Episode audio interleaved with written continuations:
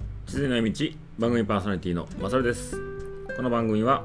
旅や自然が好きなマサルが旅先や日常からリアルな声をお届けするポッドキャスト地図にない道地図に載っていない人生という道を歩く皆さんに人生を楽しく生きるをテーマにお話ししております本日は1月30日火曜日14時32分ですまずいつもながらですがお知らせですえー前回もお伝えしましたが、大和道のジャーナル、俳句宮崎の第1回目が上がっております。おそらくですね、明日、今日明日ぐらいに後編が上がると思います。ちょっと後編に力を置いてですね、書きましたんで、後半の方が読み応えあるかなと思います。ぜひぜひ大和道の、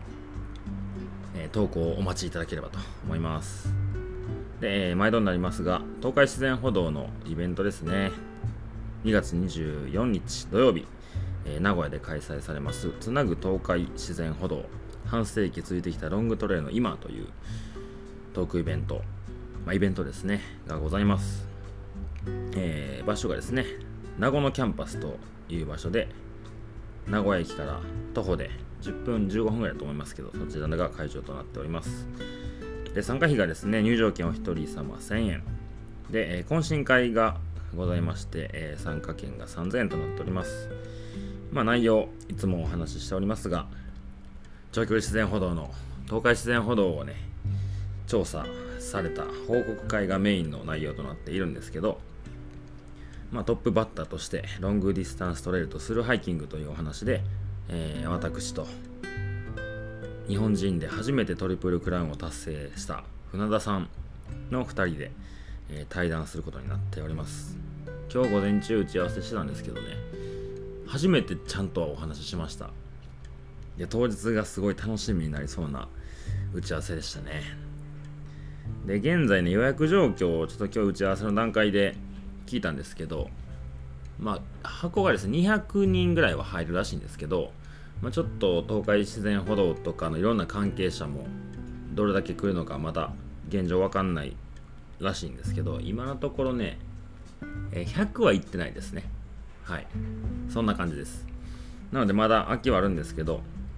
ぜひぜひ、えー足を運んでみていただければと思います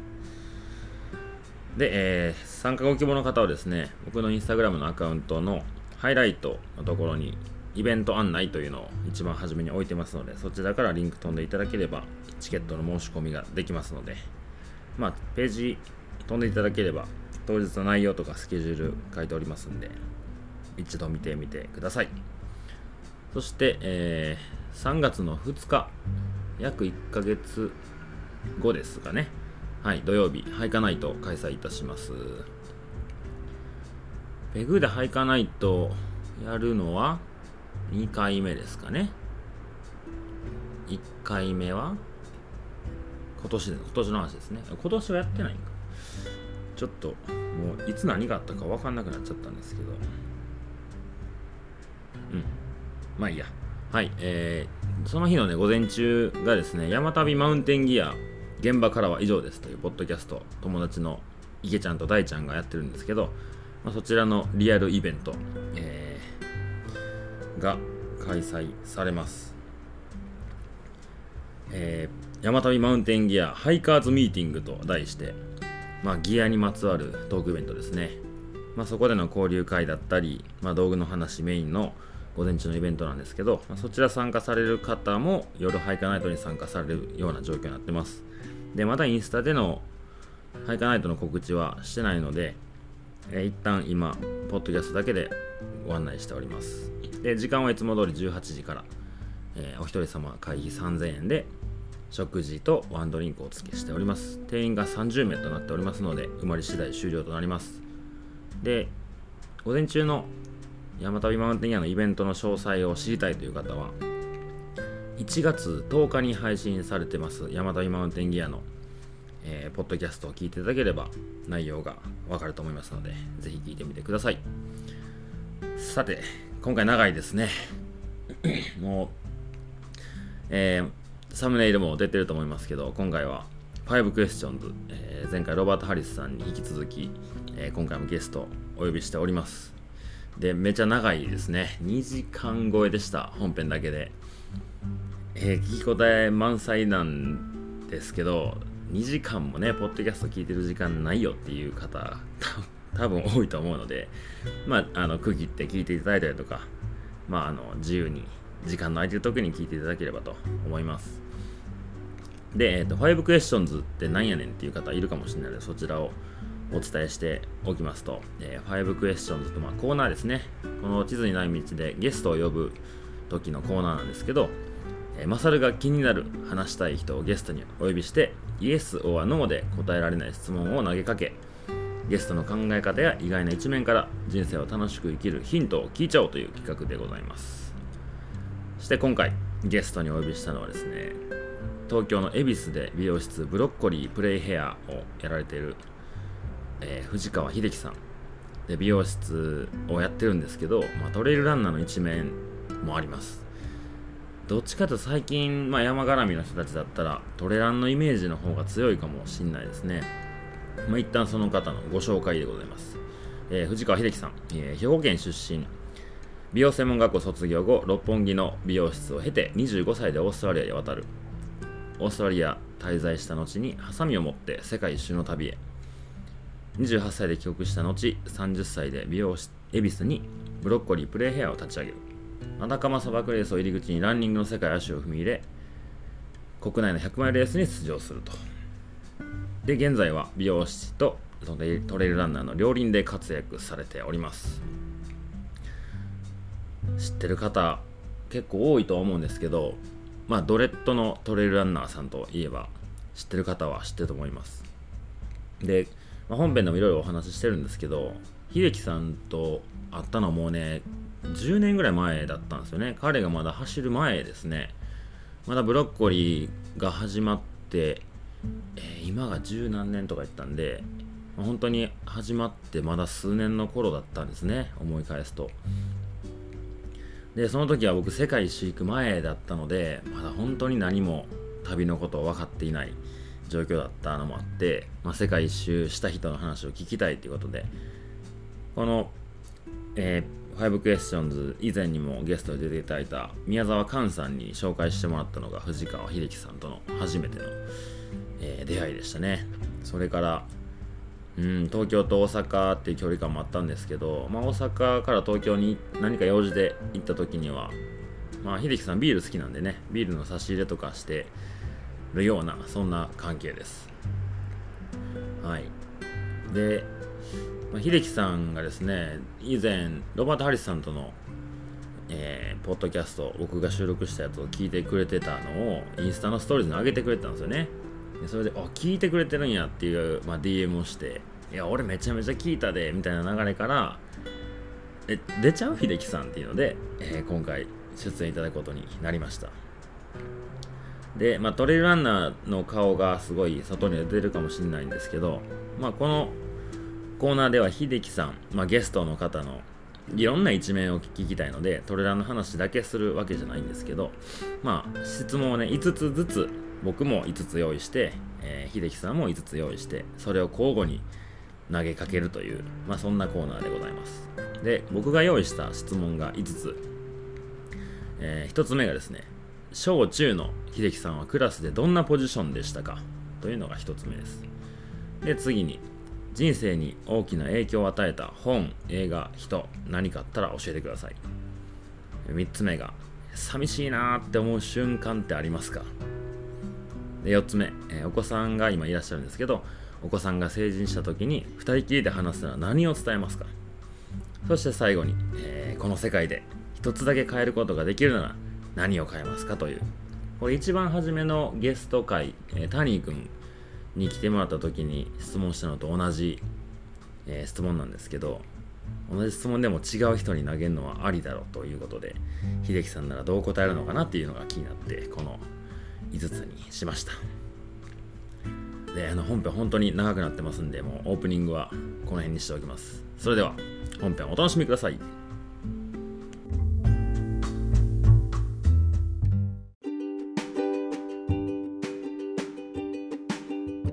ヒデさん何のビール飲んでるんですか俺ねクラフトビールなんてやつえっ、とカール・ストラスっていうのかな読むのかななんかしょっちゅうなんか上がってるっすねクラフトビールそうなんよクラフトビール好きで前飲むんのやけどなんかなんかで飲み行った時もそんな感じのとこよく行った気がする秀樹さんとのイメージがクラフトビうーんうんル屋さん行くとか、うんあとまあ八ヶ岳レオ君とね遊び行った時もああせやあの山崎やったっけデイ山崎なそうそうそうそう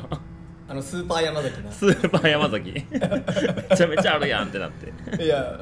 助かったわあれ八ヶ岳にクーラーボックス持っていく人初めて見ま したねいやあれ大正解やったなあれ大正解大正解大正解大正解やったよな大正だっ解てほぼ飲み飲み切って帰ったもんなうん多分あったらあるだけ飲んでたからせやあのあれで最高でしたね最高やったな、うんうん秀樹さん仕事終わりですかそう仕事終わりじゃあ今ブロッコリーでそうブロッコリーで撮影中なんですねそう収録マ中サル待ってたらこうへんかったかいらやいやいやいや僕 僕大阪なんでね 大阪やったそう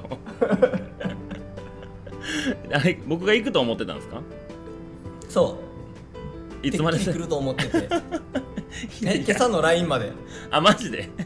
うんあれよかったこうへんのみたいよかったら連絡しといてなこいつは何を言うてんねやろ うと思っ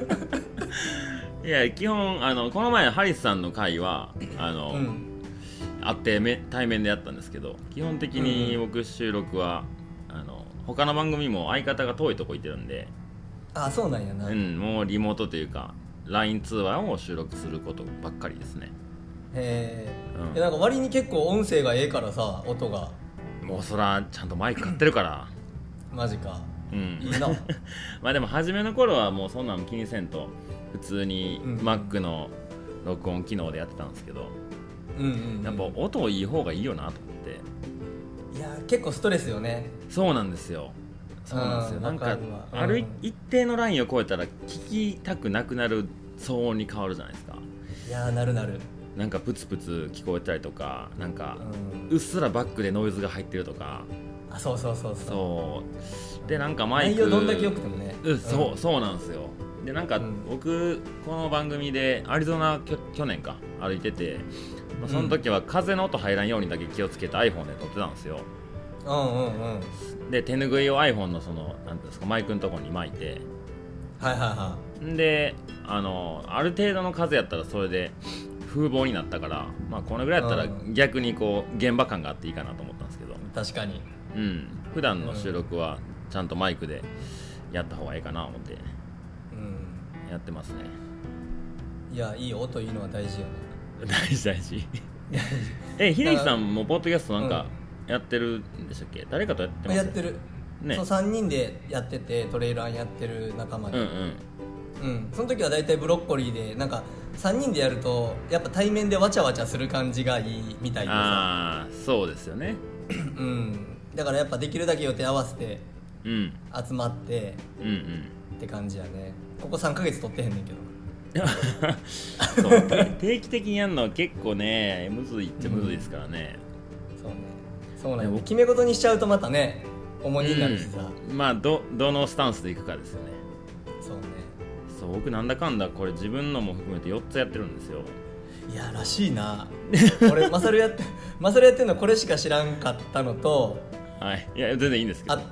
うんえほんで最近あのみんなのさ「ファイブファイブクエスチョンズ前」昔のやつあはいはいはいそうそう聞いてたらあの、うん4つやってるって言っててええー、と思って そうそうそうでも相方はそれぞれ違うんでうんあのまあ相方はそのその時の収録だけなんですけどそうかそういか1個は、えっと、もう、まあ、よ1回会って1ヶ月分全部撮っちゃうみたいな感じなんですよへえほんで何回かに分けて配信するのそうなんか一応いテーマをその相方がこう今回これで話そうやみたいな感じで台本も全部作ってきてくれてうんうん僕はひたすら聞き手になって「へーへーって聞いて、これどうなんあれどうなんみたいなね編集もしてもらってるんですよへえでもう一個が月に、えー1日と15日だけ上げてるやつでまあそれも月に2回だけ収録合わせたらいいんですけどう一番多いのは「世界の歩き方」っていうまあ世界一周の時に出会った旅人まあ、ロングトレイルを教えてくれた友達なんですけど、はい彼とやってるのが毎週土曜日にあげるんですよあ毎週やってんのそうなんだかんだ3年毎週上がり続けてますねすごいなそんな前からやってんのそうえっと2020年からい一番初めのやつを始めたんですねだコロナなってすぐぐらいってことかそうコロナななってでもアメリカ3本歩いて帰ってきてなんかそれまでにこう電話とかアメリカからしてる友達が何人かいたんですけどうんうんうんなんか YouTube とかみんないろいろやってるけどなんかこう僕あんまり見ないんですけど YouTube うんなんかこう両手取られるし時間も結構拘束されるから僕ラジオの方がもともと好きなんですよねえー、で歩きながらポッドキャストとかもダウンロードしてネット通じないとこでも、まあ、結構もう暇すぎて歩歩いてる最中はあ、はあはあそれに結構助けられたり勉強になったりとかしてたから、うん、いやお音声なんかええなと思ってうんうんでそのまあよく話す友達とかに「ちょっとやらないですか?」って言ったら「おもろそうやな」って言ってもう4年5年目になったっすね、一番初めのやつはすごいな なんかねすごいないや続けるってすごいね続けるって大変ですね大変というかまあ、大変大やね大事大事ですねうんいや楽しくないと続かへんしな聞いてくれる人おらなうん始まらへんしさそうそうでまあやっぱあのお互いがそろそろ取らなあかんなっていう意識ができるからうん多分続いてるだけでこれ一人でうん例えばこの地図にない道を、えーうん月2回を日決めてあげますっても多分続いてないと思うねそうかうん相手がいるから次いつ取るって決めなあかんし、うんうんそらそうやな、うんまあ、それが良かったなとは思いますけどね、うんそうかそうかうん、で秀樹さんが前のハリスさんとの「えー地図にない道」の5クエスチョンズストーリーズ上げてくれてて、うんうんであ秀樹さんめっちゃ聞いてくれてんねやと思ってそれで連絡したんですよねいやめっちゃ今回聞いたからそうそうそう俺あれ3回ぐらい聞いたって マジで僕もね45回聞いたっすねマジいやおおもろいやっぱ知ってる相手も知ってる人やとおもろいやんうんうんうん勝るだけじゃなくさうんそうですねそうそうんで「ファイブクエスチョン」の過去のやつ見たらさうんなああの木村弘樹がおったりとあかそうそうひろゆきくんね JK 君おったりとかさそうあと菅さんおったありとかカンさんもねうんそうそういやめちゃめちゃおもろかっただからいやーなんかあ僕も結構あの時ハリスさんとワイン2本ぐらい開けてて最後の方はなんかうんベロベロになってきたんですけど うんでもなんかやっぱししゃべり上手というか引き出しいっぱいあるなと思いましたな人いやそうねうん質問も良かったよねなんかねあのもう何くんのかなって僕はね自分の手札があるじゃないですかこのうん5つ聞こうっていう、まあ、今回も用意してますけ確どかでもハリスさん多分用意せんとその時に即興で考えてたからあほんまうんなんかちょっと5秒ぐらい間があってじゃあこれは、うんって言われて「 おいき今き今決まったやつやんか」 なんかハリスさんらしいとてもいやーなんかありがたい回でしたねいやレジェンドやねやっぱりいやーほんまそうですようんそうんで秀樹さんも出ちゃいますって話になったんですよねそのままねそうそうそうそうほなおーやろうぜってなって今回に至った経緯ですそうやねねうんいや恐れ多くて緊張するわ何言ってんすか兄 貴何言ってんすか一応質問ん考えてるタイプですかそれかもう即興でいくやつですかいや一応、うんなんか考えてたんやんかうんうんでもあのみんなのさ過去の「ファイブクエスチョンズ一応全員のやつ聞いたんやはいほななんかやっぱ同じような質問あるやんちょっとかぶってきますねそうそうあこれ答えてるやんみたいなああ確かに まあそうそうそうかそういうのも気に 気使わせなあかんのかゲストにはそうそうそう これからもこれほな何聞こうかなみたいなマサルのことをだいぶ知りしすぎてるけどなみたい な確かにもう知り合ってからだいぶ経つっすもんねそうやなうん8年 9, 9年もっとかな世界一周行く前に多分初めてブロッコに行かしてもらってですもんねそうあのアメリカでチャリンコあちゃうちゃうちゃう日本をチャリンコで横断縦断かしそたう後そぐうらいじゃそなういその後っすねなんか2014年とかにあったんじゃないかな4年か、そうやね5年かなんでもう10年近く前ですね、うん知り合ったのそうやね菅さんが連れてきてくれたよねそれこそ菅さんが繋いでくれたんやねそう一緒にじゃなくてなんか一緒にじゃないんかそう東京で1週間ぐらい僕が滞在して結構予定が空いてたから菅さんになんかちょっと、まあ、世界一周行く前やしなんかそういうのでうん菅さんの紹介できる人いたら紹介してほしいなみたいなんで連絡してああそっかそっでかそれで何人か挙げてくれたうちの一人が秀樹さんやったって感じだねああなるほうんどいやありがたいねうんいやありがたい本当にもうか菅さんにありがとう言うとかないと、いやほんまうんじゃあそうそろそろ行きますか行きましょうかはいほなえっとゲストなんで先に僕が、え1つ目を質問するので、はいまあ1個なんとなく答え切ったなと思ったら交代ですねオッケーうんでなん、まあ、時間別に気にしなくていいですけどだいぶあのすぐ時間経つんであんまり時間気にせず、うん長くてもこの回はみんな長いと思ってくれてるから あそううんかそうか1時間半オーバーとかも全然大丈夫ですあオッケー了解ですはいじゃあ1つ目はいがえーっとねこれにしようえっとしまあ、秀樹さんと知り合った時って秀樹さん30半ばか前半ぐらい10年前かそんなもんですよねそうやね今42なんでそうだそれまでのこと僕全然知らないじゃないですか確かにうんだからこう小学校とか中学校の時の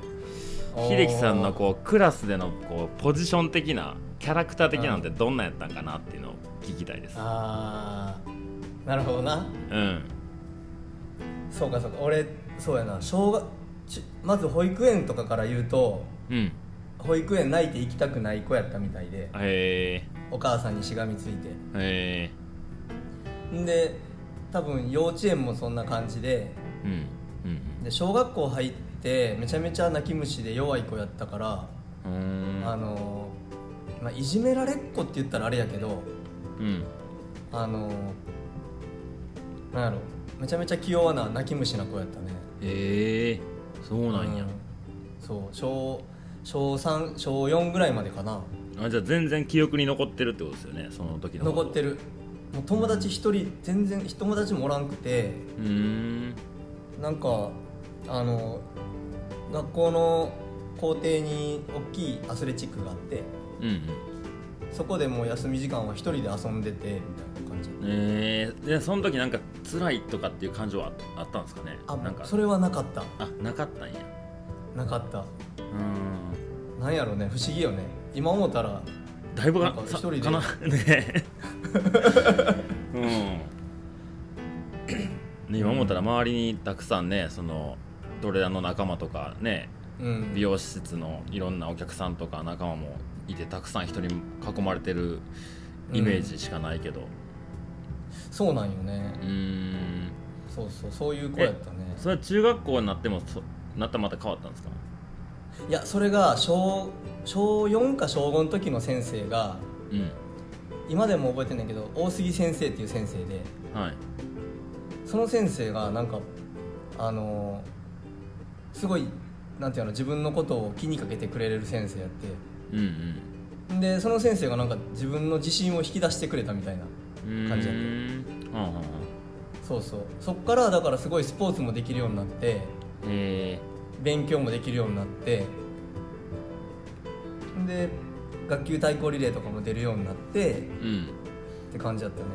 ででだからなんか小学校うんうんあどうぞどうぞで小学校の56年の時はなんか学級委員長へえすごい飛躍ですやつねに立候補そうやねんだからうん4年生でゴロッと変わってんねん、へそうやねんでうんそのまま中学校行ってもずっと学級委員長やって、えへ生徒会長とか立候補したけど生徒会長は落ちたんやけどえうんうんそうそうそのお大杉先生ですかうん大杉な先ん生かどどういうことを言われたりとかっていうのは印象にあるような言葉あったりするんですかねいやなんか今覚えてるなんか一つは掃除の時間に、うんあのーなんか雨が降った後はこう溝をじょうろで掃除するみたいなのがあってうんその時にあの先生の指示を聞かんと俺がその大体さこう班でこのここの掃除って決まってるやんかトイレ掃除とかうん、うんでその日は俺らがその上路でその溝を掃除する日やってうんでなんかみんなに「じゃあ俺これするからちょっとお前これやってよ」みたいなのをなんか自分が勝手に決めたんよねああはいはいはいそしたらそれを見た大杉先生がパパパッと来てうん「なんでお前が決めてんねん」みたいになってほほなんかそれはすごい怒られたんやけどうーんそうなんなお前が決めるなみたいなこと言うたんやけど、うんなんかそれがきっかけでなんか大杉先生がすごいリーダー的な風に見てくれたんか分からへんけど、へえうん怒られたんやけどそうそう怒られたんやけどそっからきっかけやねんなそれがそっからまあ先生がん何かとこう先生の言葉とかいろいろがこうさ入ってくるようになったってことですかそうやねえー、でもすなんかすごいですね4年その大杉先生と会ってなかったらもう学級委員長にもなってない可能性もあるってことですもんねそれぐらいこいやうー前に出なくてあるよねえうん今も一人でなんかしてるかもしれない、うんでもあれですね一人でやった場合も別にそのアスレチック遊具の上で寂しくなかったんやったらなんかそれはそれでその藤川秀樹もなんか面白いことしそうですけどねうん、ああ 確かにねなんかそれがこういじめられてる俺嫌やとかなんか学校おもんないとか、なんかいじけてクラスの端っこにいるわけじゃないじゃないですかそうやねねえ一人でそのうん遊具で遊んでるのは楽しかっただろうから、そうやねなんかそれはそれでまあたらればですけどうんどうなってたんやろうなってちょっと思いましたね確かにどうなってたんやろうな、ん確かに今思ったらなんか架空のやつを想像しながらたなんか当時やったらさ戦隊ものの自分はリーダーでおんアスレチックで隠れながら敵をやっつけにやっつけるみたいなのを一人で一人でそれをやってた気がする クリエイティブやな そうやろ でもやっぱヒーローヒーローなんですね自分はそうやな自分がやっぱり主人公やったかなだって、うん主人公とか一人しかおらへん からええもんも悪もんも そうか 一応どっちでもボス張れるよねそうそうそうどっちもボス張るうんうんうんえじゃあ高校に上がった時はその延長線上って感じでしたそうやねまあでもそうね中学校の時はそうやってリーダーシップ取ってやってたけど高校行ってからはもうなんか野球ばっかりやっててああそうですね野球ですもんねそうそう、うまあ、ん勉強全くせんようになってもて、学級委員長もやらへんから、うんそうやねまあ野球チャラ小ン僧ポみランたいやなったと思うそうそうそうそう、うんねえよくサボって野球だけしに行ってたねほんま野球しか してへん人やねそうそうそうそうああそうなんやいや意外やった小その幼稚園とか小学校の時のそのうんなんかん泣き虫でみたいなうんうんなんかまあ多分僕が持ってるん何秀樹さんの幼少期じゃないやろうなと思ったけどなんとなくうんなんか今人に囲まれてこうトレランとかも店もそうやしなんか人が集まるような日に見えるじゃないですか今のうんうんうん今だけ見ると。でここうん知り合ってから10年ぐらい見ててもやっぱそういう風に僕は見てたんでうんなんかそそれと真逆の答えが出てくるとは全然思わなかったですね。うんうんそうよねうんほんまになんかいけていけてなかったっていうかでもあの時あっての今やからな分かれへんけど、もちろんねもちろんそうですね。ううんうんんうんなるほど。そうそうそんなんでじゃあしたね一旦インターン僕のターンはジャブは一旦終わりました。ジャブ終わりましジャたブ終わりましたはい。えー俺もどれにしようかな 何でも。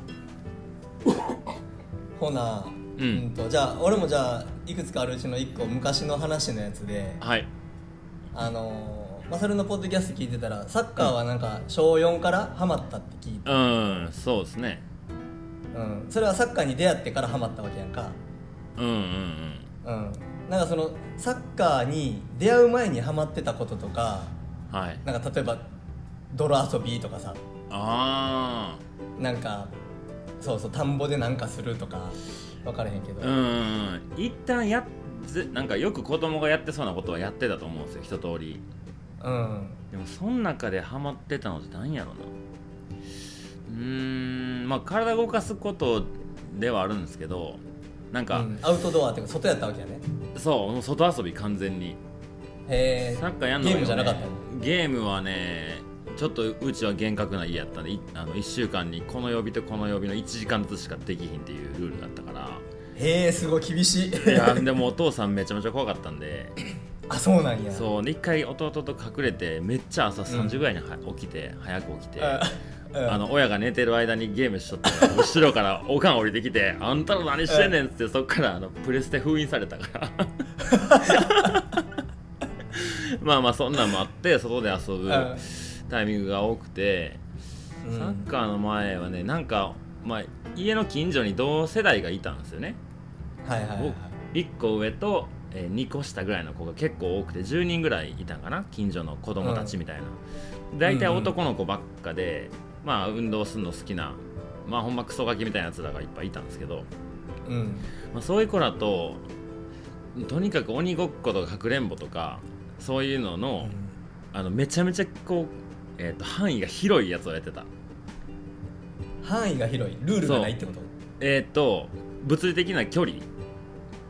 ああ そういうことそうそうなんか大体さなんかこの、うんこの区画から出たらあかんみたいな空気ってあるじゃないですかあったあった工場の中とかなそうそうそうもうそんなんもう、もうなんていうの全部無視してほんまにどこまで行ってもいいみたいな感じ の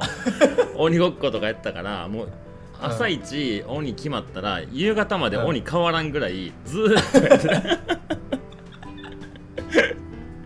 もうだからそれいじめやんもう、いやそれでも初めのじゃんけんで全てが決まるからね あー あの自分がそうなる可能性もあるしそうかまあまあでもあの言ったら子供たちも僕ら時の世代もまあアホなりにいろいろ作戦を考えるじゃないですかうんうん考えるわなそうだからあのお昼とか絶対飯食いに帰ってくるんで家うんうにね、んうんうんであの家のおかんは大体何時ぐらいにあの、うん誰々ご飯が帰ってきやって言いに来てるなっていうのは知ってるじゃないですかおだーかならそるほのど辺の時間にどんだけ遠く行っても帰ってくるから そこを、ま待ち伏せしてうんえーっとお昼ご飯後お前鬼なみたいな感じで僕も家帰るとか頭ええやん、 まあそんなんみんながやり合ってうん、なんかとにかくあのすごい広大な範囲であの追いかけっこしてたっすねえーえなそそんななんやったん車通らへんとかさ田舎やったってこいや全然車通るっすよとあそうなんやんそれに危ないとかではなかったんやな、うんまああの幹線道路とかじゃないからまあああのー田舎の住宅地みたいなところがまあそのベースよね僕たちそっかそっか、の、うん、やけどそっからもう言ったら学校の方まで歩いてね15分ぐらいかな小学校まで、うんそことかまで逃げても別にいいのよやばいないやもうね走るっていうかマジであのなんつうんかなあのバレたら終わりみたいな感じだよねいやーほんまやな うんで結構僕そういうの好きやったななんかこう、へーなんてただ足が速いから勝てるとかじゃなくて頭使って、こう逃げたらあいつを出し抜けんじゃないかとかあなんかそういうこうここに立っとったら、えーこの3方向の道路の様子を伺えるから一番安全な場所ここやとか、ーあーなんかそういうなん何の遊びって言っていいかわかんないですけどなんかそういうなんかまあ頭使いながらやってんの好きやったかも、えー、なんかもうサバゲーやなサバ鉄ゲ砲のーないサバゲーやそうねうんそうなんか僕はそんなんをやるのがいつも、ま、毎週週末土日絶対なんかない限りみんな読んでやってたねえうーんでまああのもちろんねそのカードゲームみたいなのも流行るけどうん僕らで言ったら遊戯王とかはいはいポケモンカードとかが流行ってる時期もあったけどでもまあやっぱり小学サッカー始めるまではその体動かすことばっかりでしたねあーあーそうなんやねやっぱそこで培われたんやろねいろいろ何かがねその何かが 何かが頭もそうやしさその逃げる走るとか さ、うんうん今で言ったら体幹とかさうん そうね一番初めの軸がねそこで決まったんかもしれないうんそうそうそうさああと木のもう隠れるとことかもねあの言うたらみんななんかこうちょっと頭ひねってくる普段動かへん車の下に入るとかああなんかそういろいろこう考えていろんななんていうかな隠れるスポットが出てくるんやけど、うんそれのまたみんながここはさすがにいかんやろってところに隠れるのが好きやったりとかあーなんかみんなが絶対見ないだろう結構高めの木の上とかからまで登ってで僕うん上から全員見えてんのよね、おー なるほど、そうでも子供たちの目線は上に上がらへんからうん「猿どこ行って!」みたいなこと言ってるのを上からもうニコニコしながら待って見てるみたいななるほどなうんそんな遊びばっかりしてたな、へーハマってたえねちなみ多に分習い事はあ習い事はねえーっと、い水泳だけなんか僕の家のまあなんていうかない水泳だけはまあなややっときやみたいな感じだったんですよ、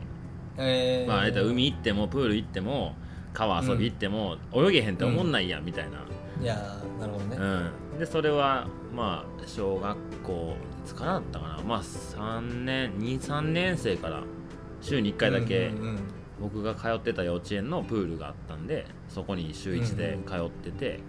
あでも空手やってたんや空手をうんへえ僕空手ね年中からやってたんよね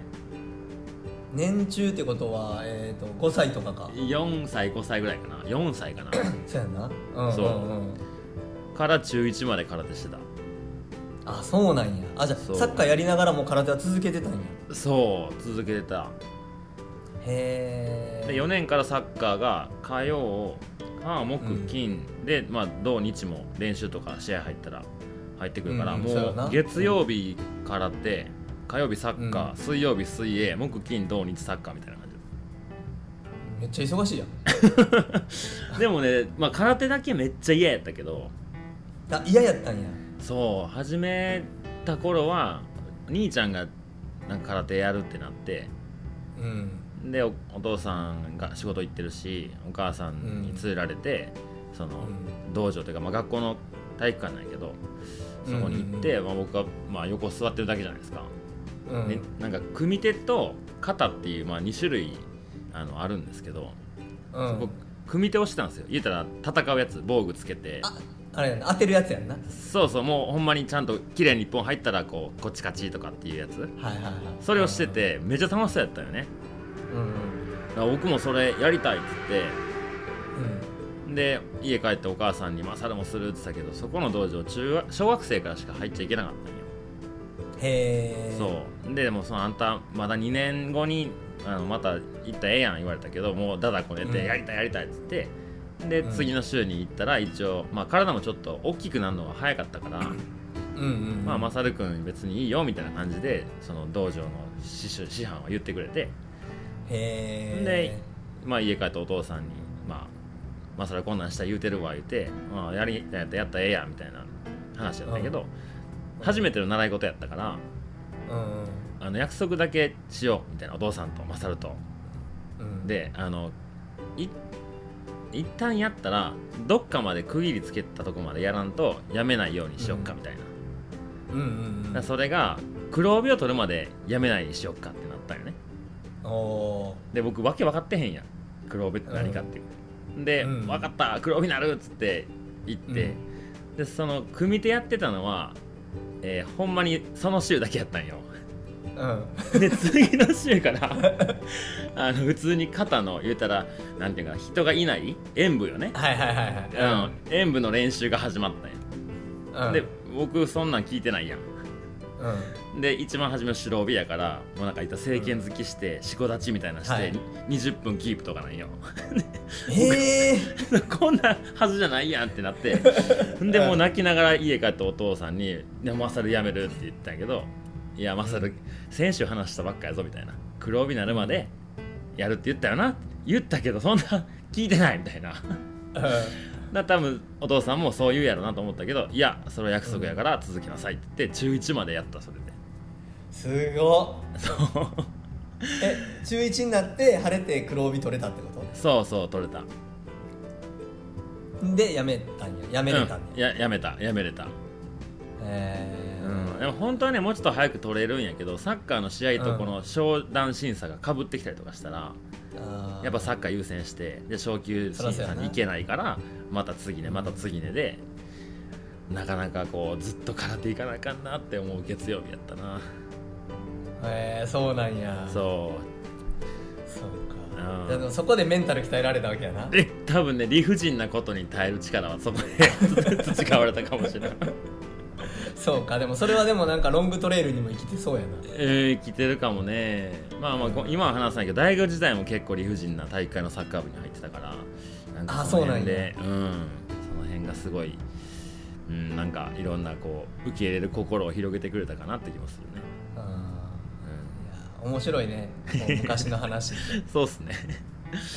ほなじゃあちょっともうほら30分だったから、はい僕僕いきますね、 ねお前早いねはいはいなんだ次がそう早いんよ次がですねちょっとまあさっきの大杉先生みたいな話とちょっと似てるんですけどうん大杉先生でしたっけ大杉先生うんうんそうで今までにこう、まあ、自分の人生にこう影響を与えた本とか映画とかなんかそういうものって、まあ、人でもいいんですけど、うなんかそういうのあったらどんなものでどういう影響をもらえたのか聞きたいですはあ影響か、うんなんかでもありきたりな答えになるかもしれへんねんけどうんやっぱり俺お父さんの存在が結構でかくてえうんお父さんお母さんうんがやっぱ美容師なんよね、ー、はいで、まあ、自分が物心ついた時から親は美容師やっててうんでまあ帰るの遅くて仕事忙しそうでみたいな姿をずっと見てきたんやけどはいはいそうやねでもそれになんかやっぱりかっこええなって憧れて美容師になるって決めて夢として生きていくわけなんやけどうんうんそうやねその中でなんか節々にやっぱこっぴどくお父さんに怒られることってやっぱ人生で何回かあるやんかあるですねうん、うんやっぱその時のお父さんの言葉なんかお父さんの言葉集みたいなのを一回作ろうかなと思ったぐらいいろんな言葉を思い出すなみたいなのがあってへ えそうなんやううんうんんそうやねなんかまあ言うたらうんとエアーガうんうんン買った時にめちゃくちゃ怒られるんよね、うんおーはいはいはい そうそう一旦怒られるっすよねエアガン系はエアガン怒られまあそりゃそうやんか今思った らな、うん、危ないしさ、うんうんうんでもなんかその時にやっぱお父さんが言うてたんがこうなんか自分が怪我する怪我するのはあれやけど、うん人に怪我させたり人に迷惑かけることだけはやめろって言われて、あうん、だからそれはやっぱり今でもずっと思ってることやなっていうのをーやっぱりあるなとうかんうね、んうん僕のお父さんもなんかそれに似たことを言ってましたねあほんまに、うんうんまあみんなどのお父さんも言うんかもしらへんねんけどなんかそんななんかねうん、うん、な感じはあるかなうん、まあなんか男の子に言うお父さんの言葉って感じだねそうやねうんうんかなう、んまあでももちろん本とか映画とかも影響を受けたのはいっぱいあると思うんやけどな今パッと出てくるかって言ったら出てこへんな、ううんんまあやっぱお父さんですねそうやねあ本で言ったら、うんあのもう何何十冊は言い過ぎやけど10冊ぐらいは確実に買ってるやつがあってあの同じ本をそう同じ本をはいあのカーネギーのさ「人を動かす」ってあるやんああはいはいはいはいはい、あの本をなんか世界一周中の時にうんあのなんかなみたいな時にほふとなんか友達ん家泊まりあのスペインの友達ん家に泊まらせてもらったことがあってはいその時にたまたま本棚に入ってた本がそれやって、うんうんで暇すぎてその本取って読んだ時にすごいなんか衝撃っていうか、こあこんな考え方あんねやみたいな。うんうんっていうのがすごい衝撃やってうんなんか旅行する時の本ってさこう出会いもんっていうかね欲しいものを買えるわけじゃないから買うんってきてはいはいそうですねうん、そうそうそううんなんかその本がすごい良くて、うーんうん、じゃあそれはなんか日本に帰ってってからも何回も読んでは人にあげて読んでは人にあげてってえー感じ、なんかい一時あれよね秀樹さんと誰や何人かでこう本送り合おうやみたいな一瞬になったっすよねあっ何年かた前あったなそうマモさんと秀樹さんとしんさんもい,、いたかなちょっとうんうんうんどの人メンバーか忘れたけどあったなあったよね勝手に送るみたいなアマゾンで勝手に送るみたいな、相手に、はいはいはいはいあったあったあれやったっけあれね僕マモさんからはね、さえー、23冊送ってもらったんよあそうなんやで僕もねなんかは送ってんねんか僕が書いたフォトブックかなんかかなうんうんうん送ったんかなでマモさんが送ってくれた「サハラにシス」はめっちゃ覚えてるサハラにシスうちにも届いたあだからそれそうやってそうかその時かあれそうあれ面白か ったな面白かったねうんやったなそういうのやったやった、うんえじゃあそのそうやそうやその時に読んだ、ええー、とカーネギーの「人に犯す」っていう本は今のやっぱブロッコリーにも通ずるところはあるってことですよねあそうやねかそうねブロッコリーのもそうやしなんか自分の考え方うんが結構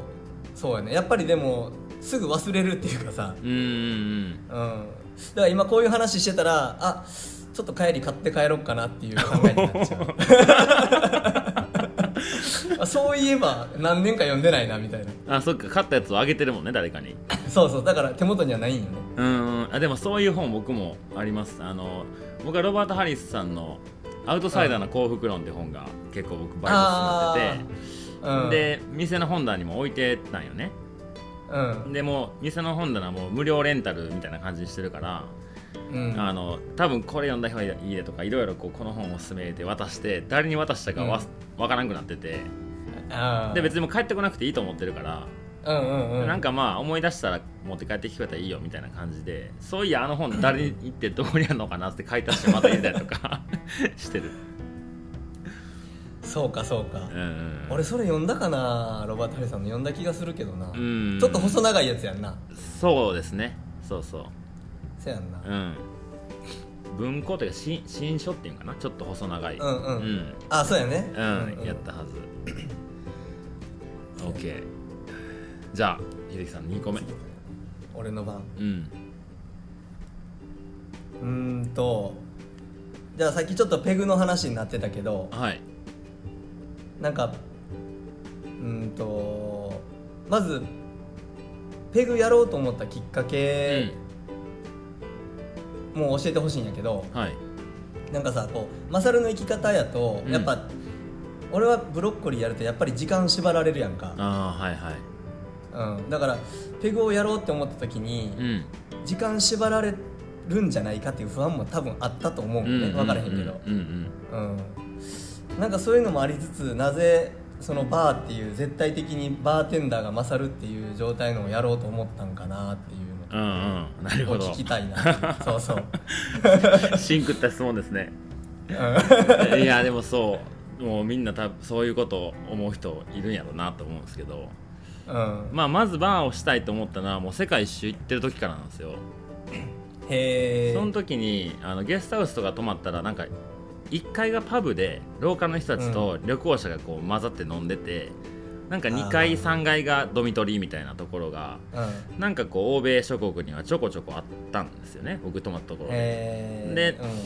まあ、僕もそこのパブに行ったり行かなかったり、まあ、上の宿のフリースペースでなんか宿の泊まってる人同士と喋ったりとか、なんかそういう場所いいなって思いながらうん、旅をしてたんですけど、うんでなんかあの僕これがしたいと思って何か旅したわけじゃなかったんでうん、多分秀樹さんにもね何かの時に一回言ったんですけどなんか、うんまあ、秀樹さんはこうカットしながら世界旅して、でそこから帰ってきてうんブロッコリーまあいろいろ経てやってたっていうのでなんかうんちょっとその武器を持ってたわけじゃないですかそうやなそうそれを僕はすごいね羨ましかった時期があったんですよあーで僕何もないじゃないですかみたいなことを多分秀樹さんに言ったら、多分その時秀樹さんに言われても結構覚えてるんですけど、うなんか「いや俺はハサミしかないからマサル何でもできるやん」って言われたのめっちゃ覚えてるんですよ、ああそうまあお酒の席やったと思うんですけどううんああなるほどねと思いながら、まあ、僕がバーテンダーしたことないでもバーやってみたいでも宿業やったらなんか僕そんなみんながみんなとこう同じとこに住んでとかなんかいろいろ気に使ってとかっていうのは得意じゃないなと思ったんで、まあ、お酒の場が好きやからそっちしたい、じゃあ日本に帰ってから飲食店のバイトしたことないけどまあバーやるか分からんけどバーテンダーしてみようと思ってバイトして始めたんですよね、うんうんうんしてたよなそうでそっから、まあそこでいろいろバーの接客というかいろいろ学ばしてもらって、うんやっぱいつかしたいはあったんですけどさっき秀樹さん言ったみたいに、その場所に縛られるからうんこうなかなか踏み込めなかったりうんで実際、まあ、ちゃんと考えてなかったけどお金もいるやろうしなとかなんか人もいるんかなとか、なんかちょっと20代だからこうそこは一歩出さないようにしてたというか怖がってたのか。うん、なんか旅してるっていうとこだけ見せとった方が格好つけれて終われるじゃないですか、うんうんうん、でまあその時に PCT も知り始めたんで、まあアメリカ三大トレイルっていうのをまず一旦やってみようっていうので、まあ、それやりながら飲食のアルバイトもしてうんコロナが始まりさあやるなら今やろっていうタイミングでまあコロナがあったんでうんうんなかなか始まらなかったんですけどでもなんかハリスさんにも相談したんですけどなんかバーやってみたいんですよねっていう時にでうん PCT1 本目行った後かな後にんバーするか残り2本行くかみたいな話で僕は残り2本行きたがってたのはもう見抜かれてたんですけどあそう1本だけ歩いたバーテンダーと3本とも行ったバーテンダーどっちが面白いと思うって言われてーああー絶対後者ですねってなった からまあ一旦そっちに行ったんやけどあで誰かと何人かでやれたら面白いかなと思ってたよねバーをーバーをねそうんでまあ旅してる人たちあるあるかもしらんけど自分が抜けても他の人がやれる場所とかシェアできるような空間になったら、なんかうまいこといくんかなとかうんいきなりね自分がこうオーナー業になってとか現場立たずにやってもらうっていうのは僕性に合わないし、うんだからそういう相手を探しつつもどっか本気になれてなかったんやけど、うんまあ、会社の僕、えっと、障害者の支援の施設に席を置かしてもらっててうんうんでそこはもうアルバイト時代からずっと子供たち宿題とかしたりやってたんやけどうんでそこで子供たちが卒業していくのねほうほうほう卒業していってあの仕事にする仕事する子もいんねんけど仕事するのが難しい子たちも出てくるから、まあ、そういう子たちの仕事を会社で作ってあげたいんやみたいな話を社長にされたんですよあされたあそうなるほどねそううんうんで、まあ、それ手伝ってくれへんかって言われて、まあ、うん紆余曲折いろいろあって、まず場所が必要だねっていうので、あそこができたんですよね。うんで、夜はどうせ空いてるから、マサル使ったらみたいな話からスタートやったんですよ。だから、なんかこう、飲食店始めるぞと思って、うんいや動い100%動いたっていうよりかは、いろんなことがこう、偶然タイミングがあって、あそこで始まったっていうのはありますね。あそうなんやねえじゃああそこ今も昼間はそういうふうに使ってるの昼間そういう風に使われてます。あそうなんちょっとね、知まあ、らななかかなったかあの話話す長くなるんですけどいろいろ難しい部分もあったり、まあ、そこがうんうんうん僕の一応会社員としてそこに席を置いてるやってることではあるんですけどあそうななんやねなかなか難るほどしいねんですけどね。ああそういうことかそうでまあその縛られるって話にだいぶちょっと長なったけど、うんあの旅終わって帰ってきたらやっぱこう飯食いに行こうぜとか言ってくれる人たちが周りにいてくれててうんめっちゃありがたいんですけどでもお昼、うんじゃあ昼飯行こうぜとかじゃあその日の夜、うんこいつとかやったらもう僕お金なくなって帰ってきてるじゃ ないですか旅終わってそうやなそうそらそうやそうそうで飲みに行くのもそのおごってもらう体で行くのもなんか嫌やしうんでもおごってくれる人が多多かったんですけどどうせお前金ないやろって言ってうんうんうおん金出してくれてもういつかもうこれ旅の話で返させてもらうわって言ってなんとかしてたんですけど、なんかこう、えー昨日の夜会った人と今日の夜会った人の2人って多分僕を経由したら仲良くなれる気がするなと思っておーそういうのをもし自分が場所を持ってたらそういう人が来てくれたら、うんそこ同士が仲良くなれるんじゃないかっていうのがなんか自分をそこに縛ってでもできる面白いことかなって思ってうん店をしようってなったんですね。なるほどうねんまあ、ほんまそのおかげで僕もその人たちの渦に巻き込んでもらってうんやっぱ場所があるからいろんなイベントも主催できるしなんか友達がなんかこんなんしたいって言ったら、じゃあ店でやってみようやとか、ううんん、でそこでまあハイキングとか山登り、まあ、トレラーの人もいたりするし、うなんかみんなでその山登り山登りの人だけとかハイキングはハイキングだけトレラーのトレラーだけじゃなくてそこは結構ミックスし始めてて最近。うんうんうん見てて思うそう なんかトレランの人が、まあ、何人かいてくれてるんやけどその人もいたうらんサブ3とかで走るような人だったり、まうんあ、100マイラーでもあるんやけどよく飲みに来てくれて、なんか中ヘチに年明け初詣行こうと思うんやけどみたいになったらあじゃあ俺も行こう俺も行くってなってちょっと私そのペースついていけへんから早朝出るからゴールで集合しようなとかへなんかそんなんがこう本当に垣根を越えて外で遊ぶ人たちが行き来しててで僕もうんそこに入れてもらえて、えうんでまた店で何かの時になったら「ああの時おもろかったな」みたいな話ができたりするよね、うんうんうなんんかそれは縛ってでもそこの場所に縛られてでもやってよかったなと思いますねいやーそうかいや、うんまさにそういう感じになってるし周り周りっていうかこう外野から見てて、うんなんかめちゃめちゃ羨ましい空間になってるもんねうーんそうですねまあ外からに見えるものはね SNS とかやっぱいいとこしか見えないからまあまあ、まあれかもしれないですけどでもやっぱり僕が思ってた以上にいろんな人たちが関わってくれてううんん楽しい日々ですねそうやね、いやいいいい場所というかいやマサルすごいなうと思んういやいやそんな見ほてんま周りのおかげですよほんまにたらいやいやいでもなんかさっき言ったように僕が仲いいとこの人楽しいこの人面白いっていう人同士は多分大丈夫やなっていうのをすごいなんか確認させてもらってですねやあー確認確認できるわけよねそこでねそうそうだから僕がおすすめするこの人は僕のおすすめするこの人と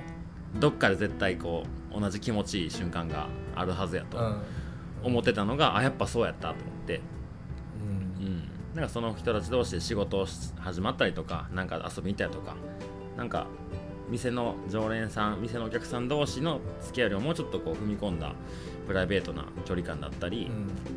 まあ言うて一人暮らしの人とか、まあ、結婚してる人とかこお子さんいる人とかいるけどなんかそういう、なんただの飲み屋ではあるんやけど会社の知り合いとまたちょっと違う一つの拠り所になってくれたらいいなと思って、うん、うんだから名前もねペグってそういう意味でつけたんやけどなんなかるそほどれながるほうどんなんかこういう風になっていったんやっていう感じでね、あうーなるほどねん、そうなんかさちょっとごめん質問1個5つしかないからさあーちょっとこれにももうどうぞあの1個としてもう1個かぶせ ていいいいですよ、 1個っていうか、うんあのかぶせたとさかぶせたんやけどうさ、んうん、そのマサルがそのやってる今やってるその友達と友達をうんつなげるとかね、うんうんうんつなが合うんちゃうかみたいな感じはでいやるとかって、はい俺も結構そういうのあのマサルと似たとこあってうんブロッコリーやってるとこあるんやんか、うんうん美容室やけどはいなんかそれでブロッコリーのグルランやったりとかして、うんうんこいつとこいつ合うんちゃうかとかいはやいっぱ思ってやったりするんやけど、うんうんそのマサルがやってる大きく言うとペグのうん今後のビジョンとかって考えたりするかな、するなんかその先に何があるんやろっていう、するするするねするえちょっとなんかうん逆に教えてほしい それをえーっとうーんとねちょっと、えーオフラインで話したい内容もあったりするんやけどちょっとそれを言わない感じで言う,、言うとうんやっぱり今その夜のバー営業で、うんまあ、さっき言ったみたいな人たちの出会いとかつながりが連鎖していってる感じはすごいいいなと思うんやけどうんやっぱりその昼間の動きがなかなか難しくて、うんまあ、会社がそのミーティングで使うとか、はいなんか、まあ、面接で使うとかでイレギュラーで店が閉まったり、でやっぱそういうふうに会社で使う部分もあるからいうん一般のお客さんたちが来ても来にくいすごい何アットホームすぎてなんかよそ者に感じちゃう人たちが多分多いから日中そういう一あー般の近所の人たちが来にくい場所になってしまってんのよね。あ今うん、あーそれはもうなるほどなんか、歩いてないといけないんちゃうかとか走ってないといけないんじゃないかみたいなってこといやいや、えーっとそういうのは僕店の夜の情報はえ僕の個人の SNS でしか上げてなくてうんだから店のアカウントは一応あんねんけどそれは昼間の子が会社がにえ会社にぞの社員か会社員の子が昼間カフェ営業をしてくれてんだけどだかあそういうことねそうそうそうそうはあはあはあら僕が雇ってやってもらったわけじゃないんよね、うんうんうんまあ、その子はインスタもう好きにやっていいよみたいな感じであの、うんまあ一旦ちょっと見守る形で動かしてる感じなんやけどやっぱそこがこうもちろん僕が立ってないから僕がこうしてほしいはもちろんできないしその子の個性もあったりやりたいこととやりたくないことと会社の方針といろいろこうあるからうんやっぱこう昼間は僕のイメージではその言ったら学校終わりにこう、例えば家帰ってもお父さんお母さん仕事行ってるとかっていう子がなんかうん来れるような場所でもいいと思うし、うんうんでそこでたまたま昼間にいたな営業の人が休憩してる時に横で子供が宿題してるのを見てあげるとかそんなああになったら最高やなと思ったりであの例えばそのお母さん子供いや秀樹さんも今ねちっちゃい子いてるから、うんまあそういううんお母さんとかお父さん仕事でお母さんが買い物行って保育園迎えに行ってでも子供は泣いてるとかでも家帰って飯作らなあかんってめちゃめちゃ大変な時間帯に開けてあげれるから子供ちょっと僕ら見ときますよって言って、もしお母さんがいいならもっとお母さんをこう自由にあの効率よくね家事を回せうんれたりとか、なんかそういう僕も一応障害支援のとこにアルバイト行ったから、児童し指導員っていう資格というかは持っててああなるほどそうでなんかそういう子たちがそこにまあさすがにね乳幼児はあれかもしれないけどなんか保育園ぐらいの子やったら、別に1時間ぐらい気紛らわして遊ばせることは多分できると思うからうんなんかそういうような空間になってなんか昼間と夜の人たちもちょっとこう入り乱れるような場所になったらいいなと思うからちょっと昼間をどういうふうにしていこうかっていうのはああなるほどそういうことかうん、そう、うん、うん考えたいことだねへーうんえーちょっと楽しみやねそれはなんか見ててそれこそ外野から見てて楽しみどうう動いてるんそうなんですねまあちょっと今度はあのなんかで直接会った時にオフラインでいろいろあの話そう聞ね聞いてもらいたいぐらいのことですいやー俺もちょっとヒントがいろいろありそうそこにはうんうん、ねそうなんかやっぱいいろんな人がミックスしする場所が多分一番面白いなと思うからうんうん確かにマサルなんか結構ポッドキャストとかでもなんあのこのポッドキャストとかでもさ、はいこう俺はハイカーやけどやっぱりそのハイクのじゃない人も読んでやりたいみたいなこと言ってるやんか、そうそうそねううんうんなんかそれすごいいいなと思ってうんまあハイキングはきっかけでしかないと思ってるんでうんもちろん好きな人は好きですしいいし僕もうんまたどっかに行こうとしてるからそれはそれでいいけど、まあ、それの共通言語があるってだけでなんかスキルなんて関係ないしハイキングは特にねうん競争する遊びでもないから確かにハイキングのレースなんてないからねそうやな そうそうそうやなうん、だから早く歩けた人の方がまあすごいって思われるかもしらんけどじゃあゆっくり行った人がすごくないんかっていうと楽しくニコニコ歩いてたんだそれで全然いいし、ううんん、なんかそのやっぱ順位がつかないのがハイキングの良さだったりするからあーうんそうやなそう確かにだから何回もぼ僕みたいにねその何度もいろんなとこ行ってて歩いとったら六甲行ったりとかする時に初めて行く人のやっぱ感動してるのに僕その気持ち忘れとったなとか思うし。ああうんそうかそうかだからなんかみんなから学ぶことがいつまでたってもあるから、うんうんうんであとまあハイキングの入り口が結構広いやんトレランいきなりやろって、やっぱハードル高いと思うよね 歩歩くよりかは確かにうん、まず走れなきゃいけないと思うし山にも行くの、みたいな山行ったことなくて 走ったことない人はトレランってもう遠いやん、まあ、例えばの話だけどね、うんうん、でもハ何イ言うてんねんってなるわそう そうそうそんなんもう俺ええよってなるかもしれんけどうんでもハイキングってしんどかったら泊まればいいし確あかのいやもう辛かったら降りたらいいし、になんかそうういうルートを決めてあげたらいいかな、なんかそううん一緒に歩きながらその人と時間を共有していろんな会話をするっていうことがすごいしやすい遊びで、うんうん、だからその人がしてることのが面白くなってくるからじゃあそこにちょっと遊びに行こうぜとか、まあ、農家の友達もいたり、まあ、藍染めの友達もいたりとかうんなんかそういうお客さんの普段やってることに僕たちが覗かせてもらえたりするからすごい世界が広がるよね。なるほどなうん、なんかマサルはそのあれよね結構俺は巻き込もうとしちゃうんやけどさあなんかマサルは逆にそっちに歩み寄ってその人が勝手にマサルに興味持って知らん間に俳句に入ってるみたいな感じが多い気がしちゃうよね あかもしらん。結果結果巻き込んでんねんけどうんそうそうそうそうそう。なんか俺はギラギラしててマサルキラキラしてるみたいな言い方変えたあーなんかそうね秀樹さんも「ちょ走るぞ」みたいな感じかもしれんけどそうそうおい行こうぜみたいうな、ん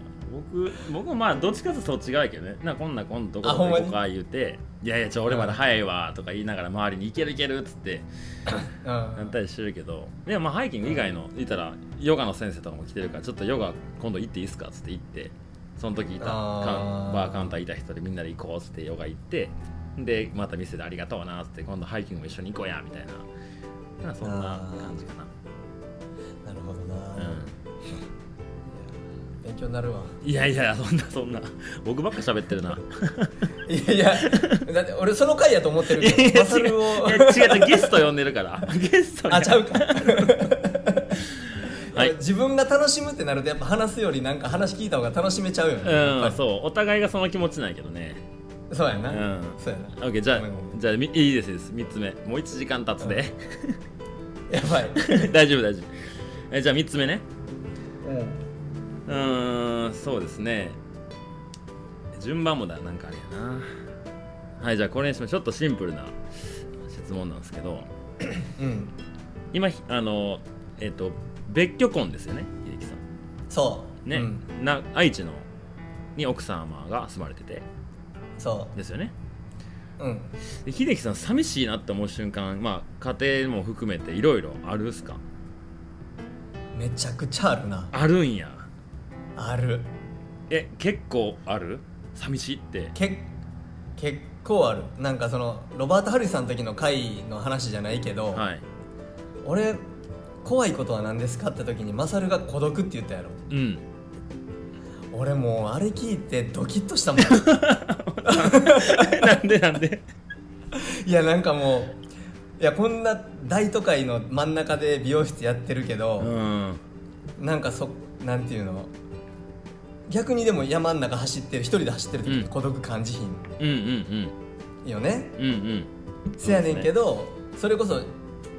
仕事終わって恵比寿のワイワイ言うてるところを一人で歩いてる時とかうんなんか渋谷のど真ん中にうんポッと出た時とかにうん孤独を感じちゃうあーはいはいとかなんかあなんかもうマサル言うてることめちゃくちゃわかるわ と思って、ねあそうやったんや、うん、秀樹さんどうなんかなと思ってねちょっとこれは5つの中で聞きたかった結構上位のやつやったんやねあそうなんやうんなんか僕も一人暮らしでパートナーも今、ねうんいてないからうんまあ店行ったらね誰かは来てくれたりするしでもうんまあ一人暮らしの30代なんてなし教えてるじゃないですか別にうんうん そんなキラキラもしてないし うんダラダラもするしでもねその僕の家の横はすごい主要道路通ってるからうるさいしうんちょっとチャリンコで行ったら難波の方とか心斎橋とか通るからなんかみんな楽しそうに見えたりとかすることが多いなーって思ったりする最近で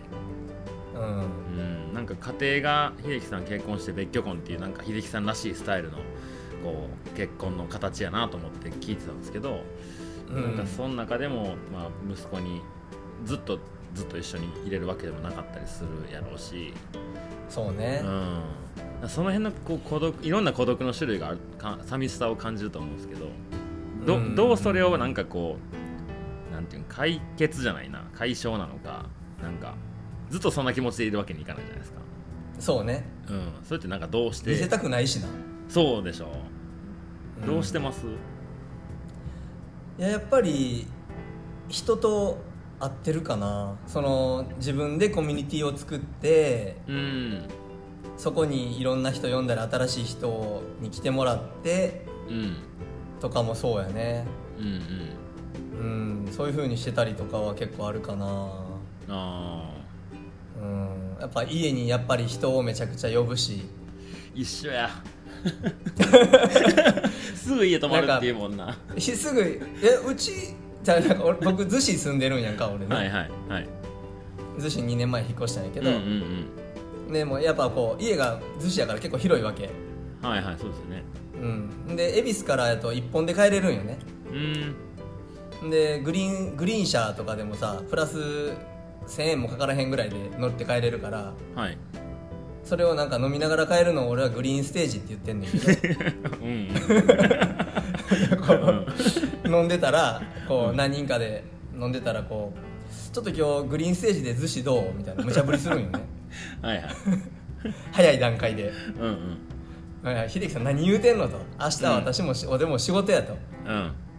て言うんやけどうん誰かしらやっぱり2人3人ぐらいグリーンステージで逗子まで来てくれるの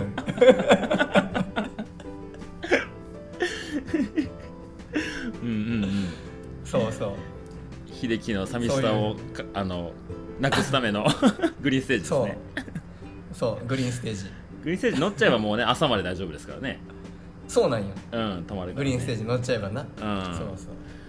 そうでなんかそれを最近なんでそんなこと思うんやろなって今まであんまりねそのよくはなかった、たまにはあったんやけど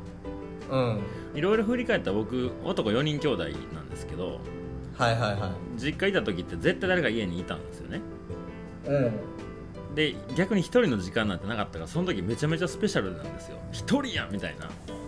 ああ嬉しかったわけやなそうもうあの兄弟全員学校行ったりなんか遊び行ったりとかでおらんくて僕がたまたま早く帰ってきて、でお父さん仕事が遅いし、なんかお母さんがこう、ばあちゃんち行ってるとか買い物とか行ってるとかなんかそんな時ってもうほんますごい奇跡の日だみたいな感じだったんやけどああでなそるれほそうだから誰かに囲まれて、まあ、幼少期を育ってで東京行った時は9か ,9 ヶ月しか仕事してないけどまあそ,、うんその時はなんかこう悶々としてたから寂しいっていうよりかはほんまにこんなんでいいんかなみたいなそっちの感情の方が大きくてうんうんうんうんで旅行ったらさっき秀樹さん言ったみたいになんか孤独感ってあんまりないじゃないですか、うんうん、で帰ってきてからもゲストハウスにずっと住み込んでたんで、まあ、誰かいるしまあ、ゲストもいるから、うんなんかまあそれはそれで自分の時間取るのは難しかったんですけどなんか僕が今までこう生活してきた家っていうのは誰かが結構いる確率が高くてあそうほんで一人暮らしになってなんかまあ店始まるとかで結構バタバタいろんなことが始まっていくからなんかそういうことを考える暇もなかったりしたんですけど、あなんかこの年末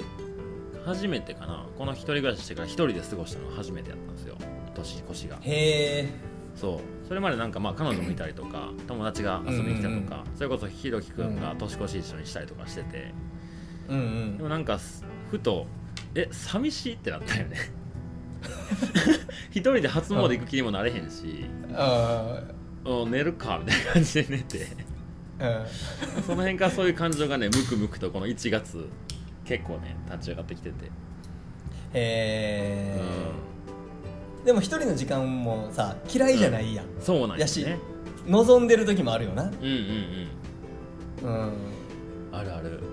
まあ正月とかクリスマスはさすがになんか一人でポツンとおったらちょっと寂しなるんはわかるけどうんうんうんでも望んでる時あるよななんか今日は家帰ったら一人でよゆっくり映画でも見ながら飲めるぜって時すげえ幸せ感じる時あるもんそうよねうんそうなんよなまあないものなりなのかみんな意外とそういうことってお多く持ってんのかわかんないけどうんでもやっぱ携帯で SNS 開いてとかもやっぱやっちゃうよねあもうやっちゃうけど僕もうそれ制限かけたよあマジで、どうこんどう制限かけたんあなんかスクリーンタイムっていうのがか iPhone にあって、11時、夜の11時以降はもううんサファリも SNS も全部触るのにパスコードを毎回入れなあかんくしてるそれが面倒くさいから触らんようになるそうそうそうそうへえいや大事よなうんだってな、ね、マジ寝た無駄やもんなそうほんまだってあれも、まあ、SNS ちょっともう今回長なるからいいやもう いろいろ話しましょう話そうなんか SNS の投稿でこのうんね実は10月ぐらいになんかふと思ったんですけどなんかストーリーズってまあま見ちゃうじゃないですか見る見るででもあれってやっぱみんな、まあ、よく言われるねいいいい時にあげるやんそらそうやね、楽しい時とかにでそれを、今言ったみたいに僕が寂しいって思ってる瞬間に開いたらより寂しくなるんだよねいやいやほんまそうよねそうそうそな増すよな寂しさがうそうみんなあこんうんえ俺よ呼ばれてないやんとかあるやん、う呼んでくれたらよかっ ん、たどうせ俺なんて症候群みたいになる しそうそうそうなるなる でもあれをなんかあの僕の日常をまあそれまでも上げてたんですけどなんかそれをすることによって、そういう風な思いをする人がいるんやったらやらんでえっかって最近なったんですよねあー俺それで言うたらめちゃくちゃそれ思わしちゃってるかもしれないまあまああの考え方人それぞれやし僕もそれでいいかそうやまなだよく分かってないけどうんなんかこういろんなみイベントのお知らせとかそんなんはしたり、はいなんかこの人紹介したいとか、なんかそういうのはやるけどなんうかん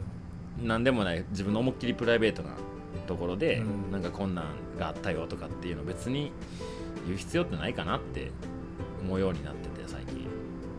うんなるほどなでまあ店でねこうお客さん来てくれて話すときに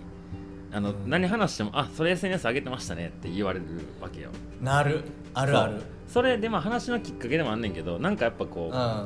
見せてない部分をその時に出したかったりするのよねオフラインで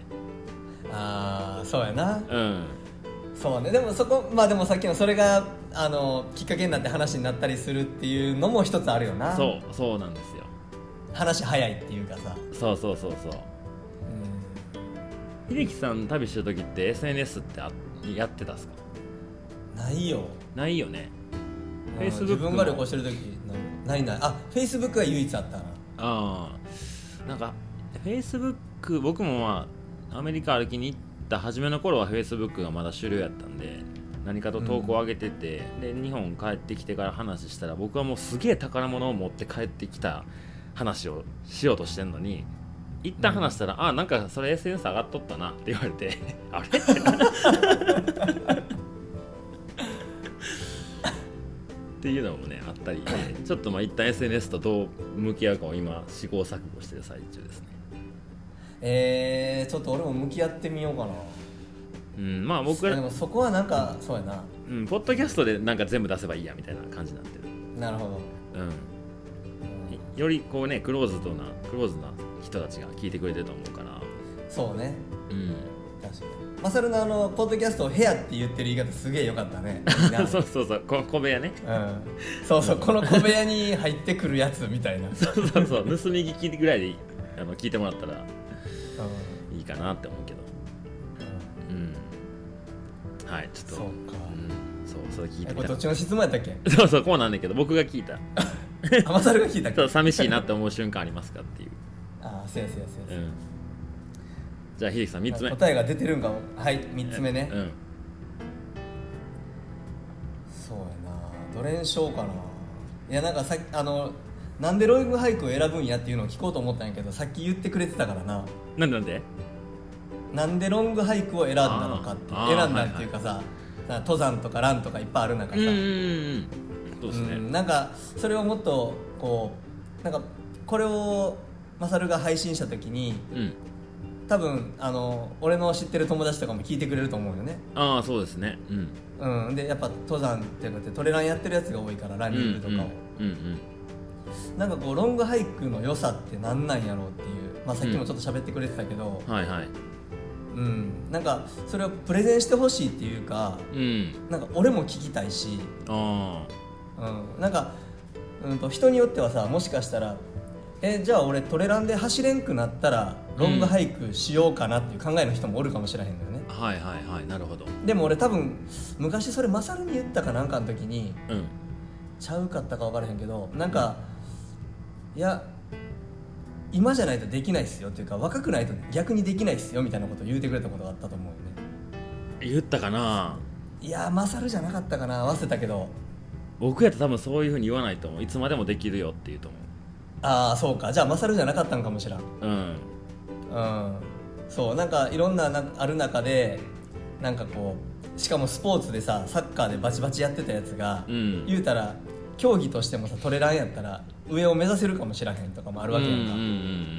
んんでもその中でこ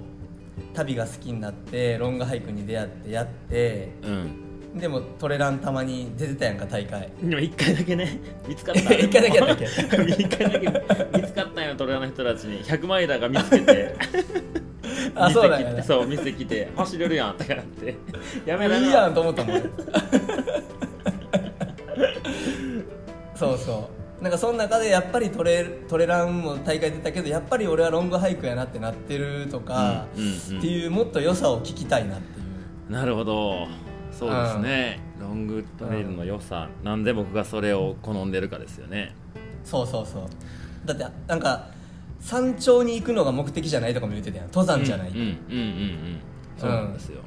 そうそうそううんまあ、なんかロングトレイルっていうのを、まあ、別にこれをロングトレイルっていう定義はまだ定まってないと思うんですけど世の中的にもうんこういうのをすればロングトレイルですよっていうのはちゃうと思うんやけどないと思うんやけど、うんなんとなく僕の中ではあの、まあ、やっぱ圧倒的な距離がないとロングにはなロングトレイルをしてるとは思えなくてうん例えば、うん、八ヶ岳全山重走って、まあ、距離で言ったうらん全部で1 0 0キロはないんかな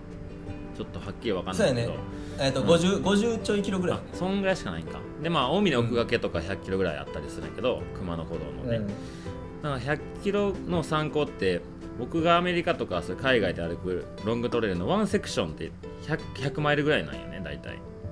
おー100マイルを4 3泊4日とか4泊5日とかで歩いてそれを、うんまあ、食料がなくなって町に降りて食料買ってまたその道に戻って繰り返して何十回もそれ繰り返していくのねああなるほどそれで積み重なって3000キロとかになるわけうそうそうそう30004000、うん5000とかになっ てで、まあそうねなむずいなロングトレイルの良さなまずさっきも言ったみたいに競争じゃないっていうのが根底にあるのが僕はすごい好きで、うんででもあの早く歩けてるやつかっこいいなって気持ちはどっかにはあってあやっぱそれはあるんやどっかにはあんのよ、うんうん、ででもまあそんなやつにこう例えば抜かれたりとかするやん歩いとってうんで、うんああいつ早いなついていけへんなとかなんか、うんいろいろ感情が出てくるんだけどでもそいつもしかしたら街で23泊してまた歩き始めたら僕また先行くよなとかああなんかまあそんなん考えてもいどうしようもないやんみたいな話になってくるんだけどうんうんでそっからまあ結構自分の内面にこうなんていうかな考える時間が多くなったりとかなんか目に見えてるものだけじゃなくていろんなことを考える時間が圧倒的にもらえるんですよね。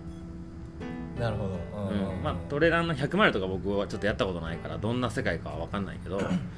うんなんかそれが、まあ、3 0 0 0キロ4 0 0 0キロとかアメリカを縦断する道だったら春からスタートして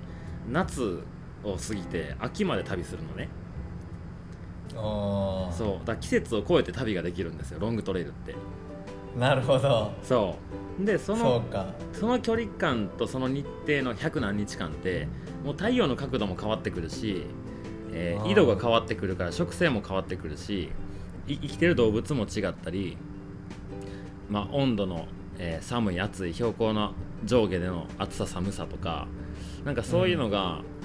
あんだけの何千キロって距離を旅したらもう感じざるを得ないよね。うんうんなんかそれでこう地球のこなんていうか地球のことを考えるじゃないけどなんかふ地球の上で遊んでる感がすごい僕は感じるのよ。ああなるほど確かに100マイルやってて地球地球感じることあんまないわ、うーんそうなんです四ね。季を感じることもないしああまあそうだねき距離的な日数的なあれでねうんでなんか朝と夜だけやからそうそう、んで結構ロングトレイルやってた初期の頃にいろいろこういろんな人にね歩いた人に話を聞いてうわーって思ったのが、なんか秀樹さんも世界一周してたじゃないですか、うんうん、で僕もしてたのなんか言うたら飛行機とか電車とかバスとかそういうの乗って、まあある程度主要なところに移動するじゃないですかうんいわけわからんバス停もないローカルのところにはなかなか行きづらいと思うんですようん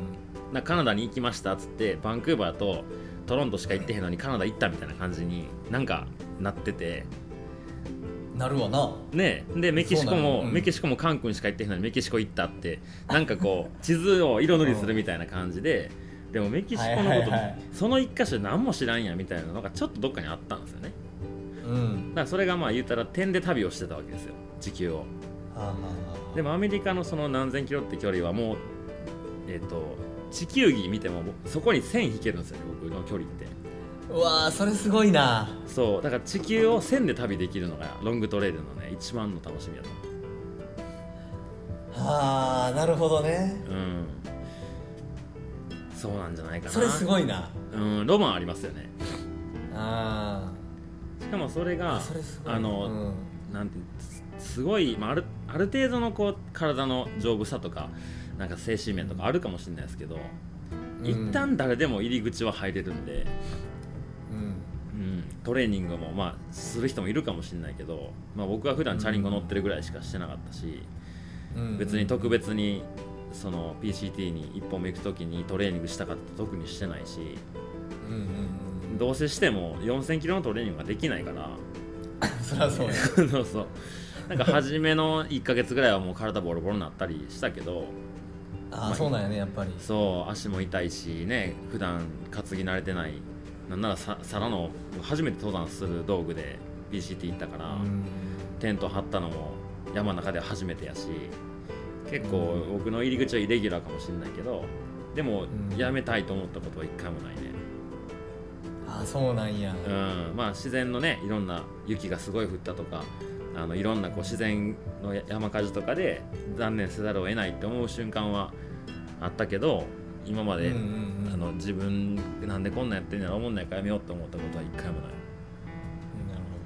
ほう、どそうかしんどいけど思んないとは思ったことはないってことやなんそうね、まあ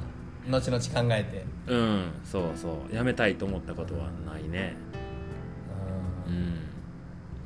いや結構ねむずいんよこれを伝えるのってそうか いやそうねいやそれはむずいと思うわいやでもなんか話聞いててやっぱおもろいしなんか最近こうマサルとつながってるからかこうロングハイクの人のやつとか、ポッドキャスト聞いたりとかさ、はいはいこう何あの最近で言ったら純喜くんのうんうんうん、俳句とかしてたやんかああいうのとかもやっぱストーリーめちゃめちゃ見ちゃうんだようんうんうんうんいやなんかやっぱり興味出てくるやんこっちもうんうんいやーおもろそうやなーみたいなそうですねねうんあのトレランって大体何歳まででもやれるんでしょうけど結構山行ってもね、60代の人たちも元気にめっちゃ走ってあるけど、ロングトレイルもアメリカ行ったら全然30歳とかいや若い方ぐらいで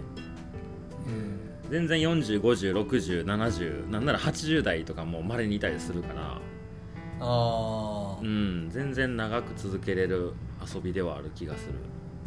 そうかそうか、うんじゃあさっきのあの俺が誰かに言われたやつじゃなくてももし俺がな、じゃあもうトレランやめようかってなってもそれからでも全然いつ始めてもいいよっていうことやねうん全然いつでも行けると思うけどね僕の周りにも還暦になってから歩き歩きに行った人もいるしああそうなんや、うんなんならアメリカ行ったらじいちゃんと孫で歩いてるグル2人のハイカーもいたりうわーもうそんなん最高やね さ最高やねだから秀樹さん最高やのな今息子さんうがん結婚した時にできた子と秀樹さんがじいちゃんと孫で歩くみたいなへえ歩き方してる人もいたりなんならあの、まあ、アメリカ人やからかもしらんけど家族でほんまに小学校ぐらいの子たち3人ぐらいとお父さんお母さんで4 0 0 0キロトライしようぜって言ってたりもするしうへえん結構入り口は広いと思そうかううんめちゃくちゃええなそうなんですよで1回のトレイルで、ううんん、と1ヶ月とか2ヶ月とか3ヶ月とか行くわけやもんねそうまあそれは自分のね好きな距離で好きなエリアに行ったり、まあそんな世界中にめちゃめちゃこう歩きやすくてナビゲーションちゃんとされてるような道がめっちゃいっぱいあるかっていうとそうじゃないけどうんやっぱねアメリカっていう国土の大きさと環境のとかカルチャーとかも含めてやっぱアメリカが多いけど、まあ、あのヨーロッパのルートもいくつかあったり、まあ、ニュージーランドもそうだし、えーまあ、北欧の方にもあったり、まあ、日本にも今長距離自然歩道とかいろいろ動きがあって、うんうん僕もここそこにいろいろできることはやろうと思って動いてるんやけど。へえ、うん、なんかそれでちょっとここ日本国内で言ったら最近すごい注目されてこれからみんなが歩き出すんじゃないかなっていう気配は感じてますね、あそうなんや、うへん、えまあそこがトレランのコースとしてね使われることだってあるやろうし、確かに確かうに、ん、そうまあ1000キロぐらいの道が日本にも、まあ、1本すでに道の国あったりうんうんするしこの前宮崎歩いたけど九州もぐるっと回る回ってつながってるんやけど2 0 0 0キロぐらいあったり、うん日本国内でもそういう長い距離を旅できるようになる未来が来てますねうんなるほどな、うんこんなんで伝わるかないやーだいぶ伝わると思うけ どな俺は結構なんかいろんな話聞いてるからかもしらんけど、うんうんやっぱええなって思うのを再確認する感じだったけどな、うんうんそうほんできょ、えー、2年前かな2年前にやったのが、僕太平洋の、えー伊豆半島からはいえー日本海まで糸魚川まで歩いて自分でルート作って歩いたんですねうんうんで、まあ、日本の山岳レースでね TJR っていうのがあるけどうんあの全く同じルート行くことも考えたんですけどうんなんかまあすでにある決められてる、まあ、TJR のルートここですよってとこなぞるよりかはなんか自分で線引きたいなと思って、で一番その太平洋日本海でなんか長い距離取れるのって伊豆の先っちょから日本海やなみたいな思ったからじゃあ伊豆の先っちょらへんからどうやって歩いていけんのかなっていうのを沈みながら考えてでそこにもやっぱこう短いけど遊歩道があったりなんとか歩道とか、そういうトレイルがあったりするからそれをまあ50キロ歩いて次町を歩いて富士山の麓から富士山登ってじゃあ降りたらどこの湖に降り、えーどっかの湖に降りてじゃあ南アルプスどっから入っていこうかなとか、うんうんうんでそっから下ってから次八ヶ岳が見えてきたぞみたいなでそれ八ヶ岳を全山行って松本に降りてで北アルプス入ってで、まあ、天気悪くなったから松本、えーあれか信濃大町に降りてうんで潮の道っていうのが昔の古道が糸魚川までつながってるからそこまで歩いたんやけど、うんうんそれもねヒッチハイクとかバスとかでその辺ぬ抜いて、ね、や山域だけつないでもいいけどやっぱ街もつ、うん含めて歩くっていうのがより旅感があってよかったりするし、確かにうん、うんで夏のねいや一か3週間かなかけて歩いたけど8月の上盤に歩き出して9月の日本海ちょっとなんか夏が終わってる感もね感じてああそう夏のど真ん中からスタートして、ね、うんそのアルプスとかの一番気持ちいい時期を越えて旅が終わったらちょっとなんか肌寒い海に着くみたいななるほど ねそういうのはね全然多分誰でも山域つなぎながら地図ちゃんと見れる人やったらルート決めれるからあうーんそんな歩き方もおすすめですね、あうん、ー確かにそれぐらいやったらだってどんぐらい1か月とかまあ僕は、えー21日かなかけておーでも早いな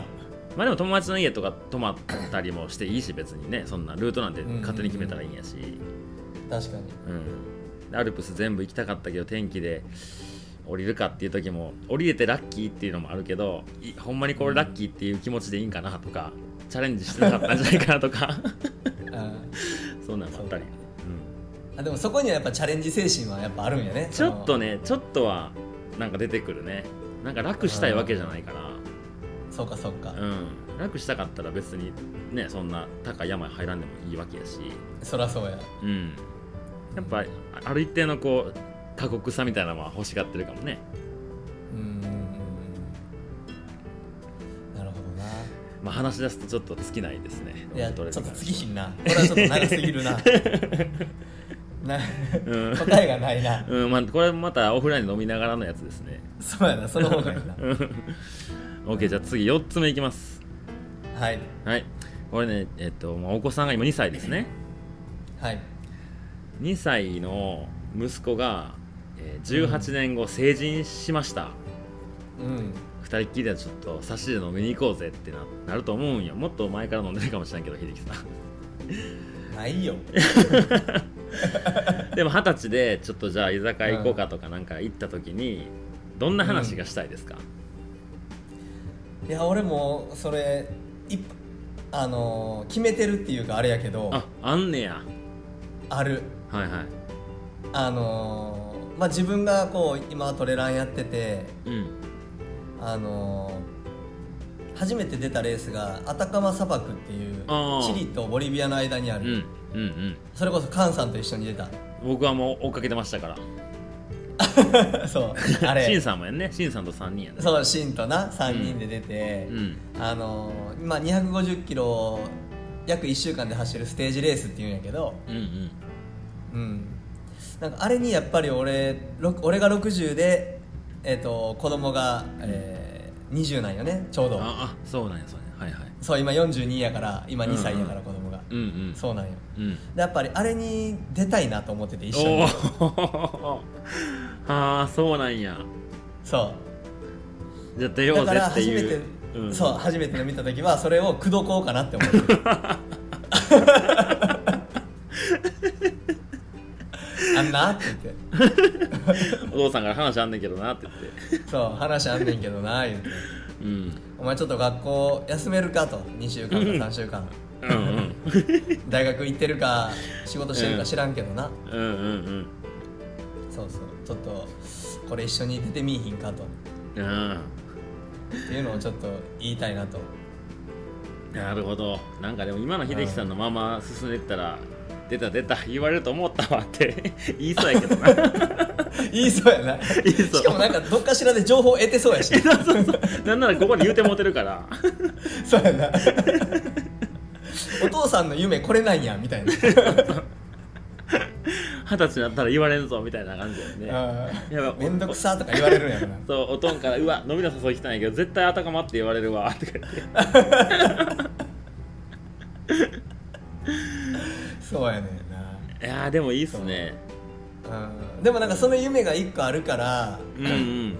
なんかこう60までちゃんと健康に走り続けときたいっていう自分も作らなあかんしあー、そうですねうん、走り続けたいっていう自分もおるからうんうんうんそうねなんかそれも一つのいい活力っていうか確かにうんにはなってるかなうんあたかま出たのってうん何年でしたっ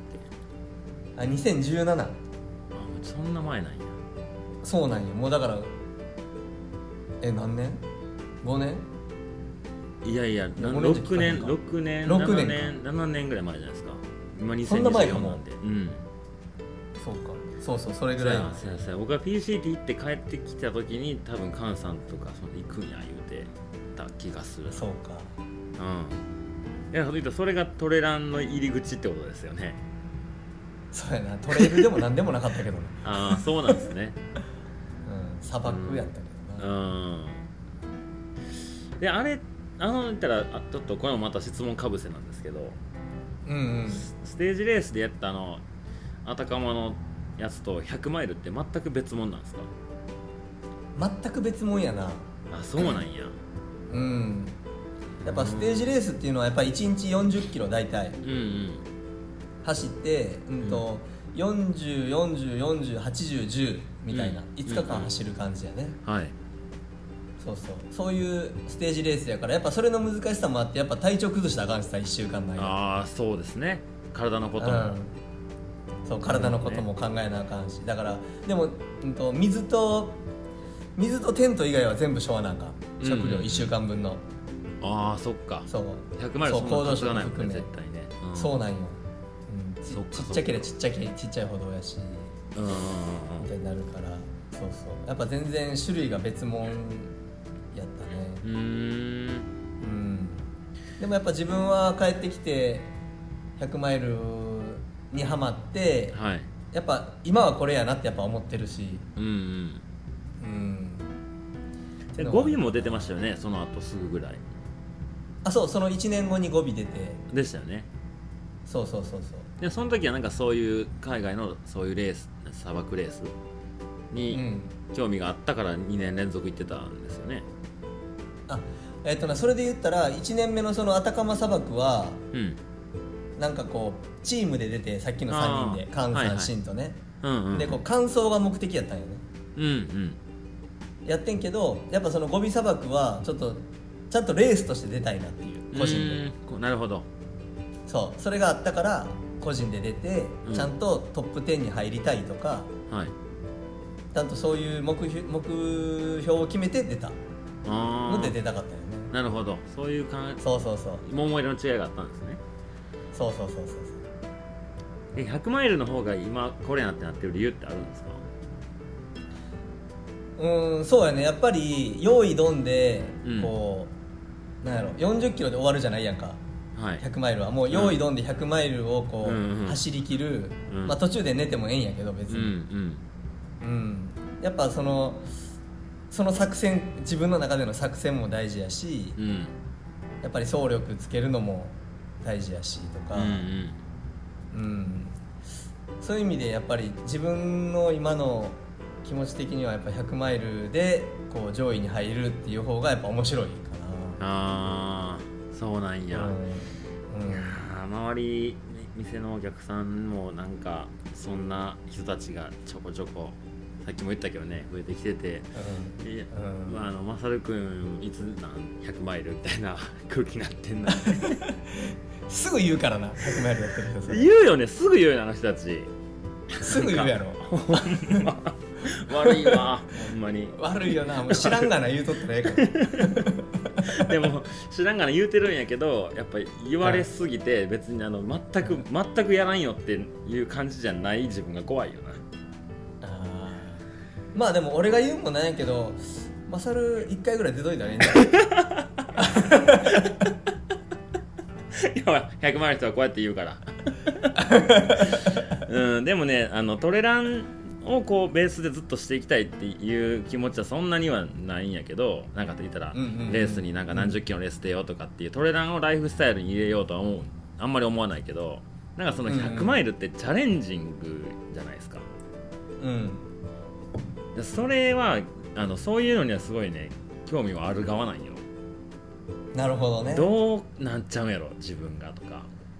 あそれこそアメリカのロングとかだってまあわけわからん距離やからあ一日一日は大したことは起こんないけどそれが100何日間続くっていうのはやっぱやってみなきゃわかんないことやったしうんうんもうね言って時間もお金もかけていってるから多分そういうのはね気になってるんですよねだからまうんなるほどあ、うな、んそまあ、そのためにやっぱこう段階踏んでいかなきゃいけないやろうなとは思うからまあ日いやマサ常ルいけるよすぐ みんなそうやって言う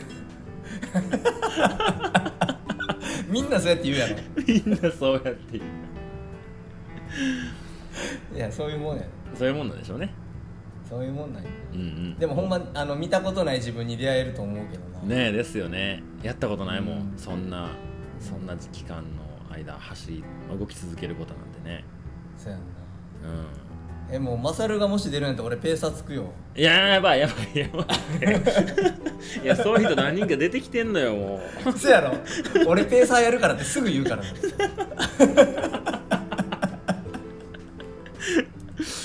なうもうちょっとまあそうなった時は連絡させてもらいますわうそうやなんはいじ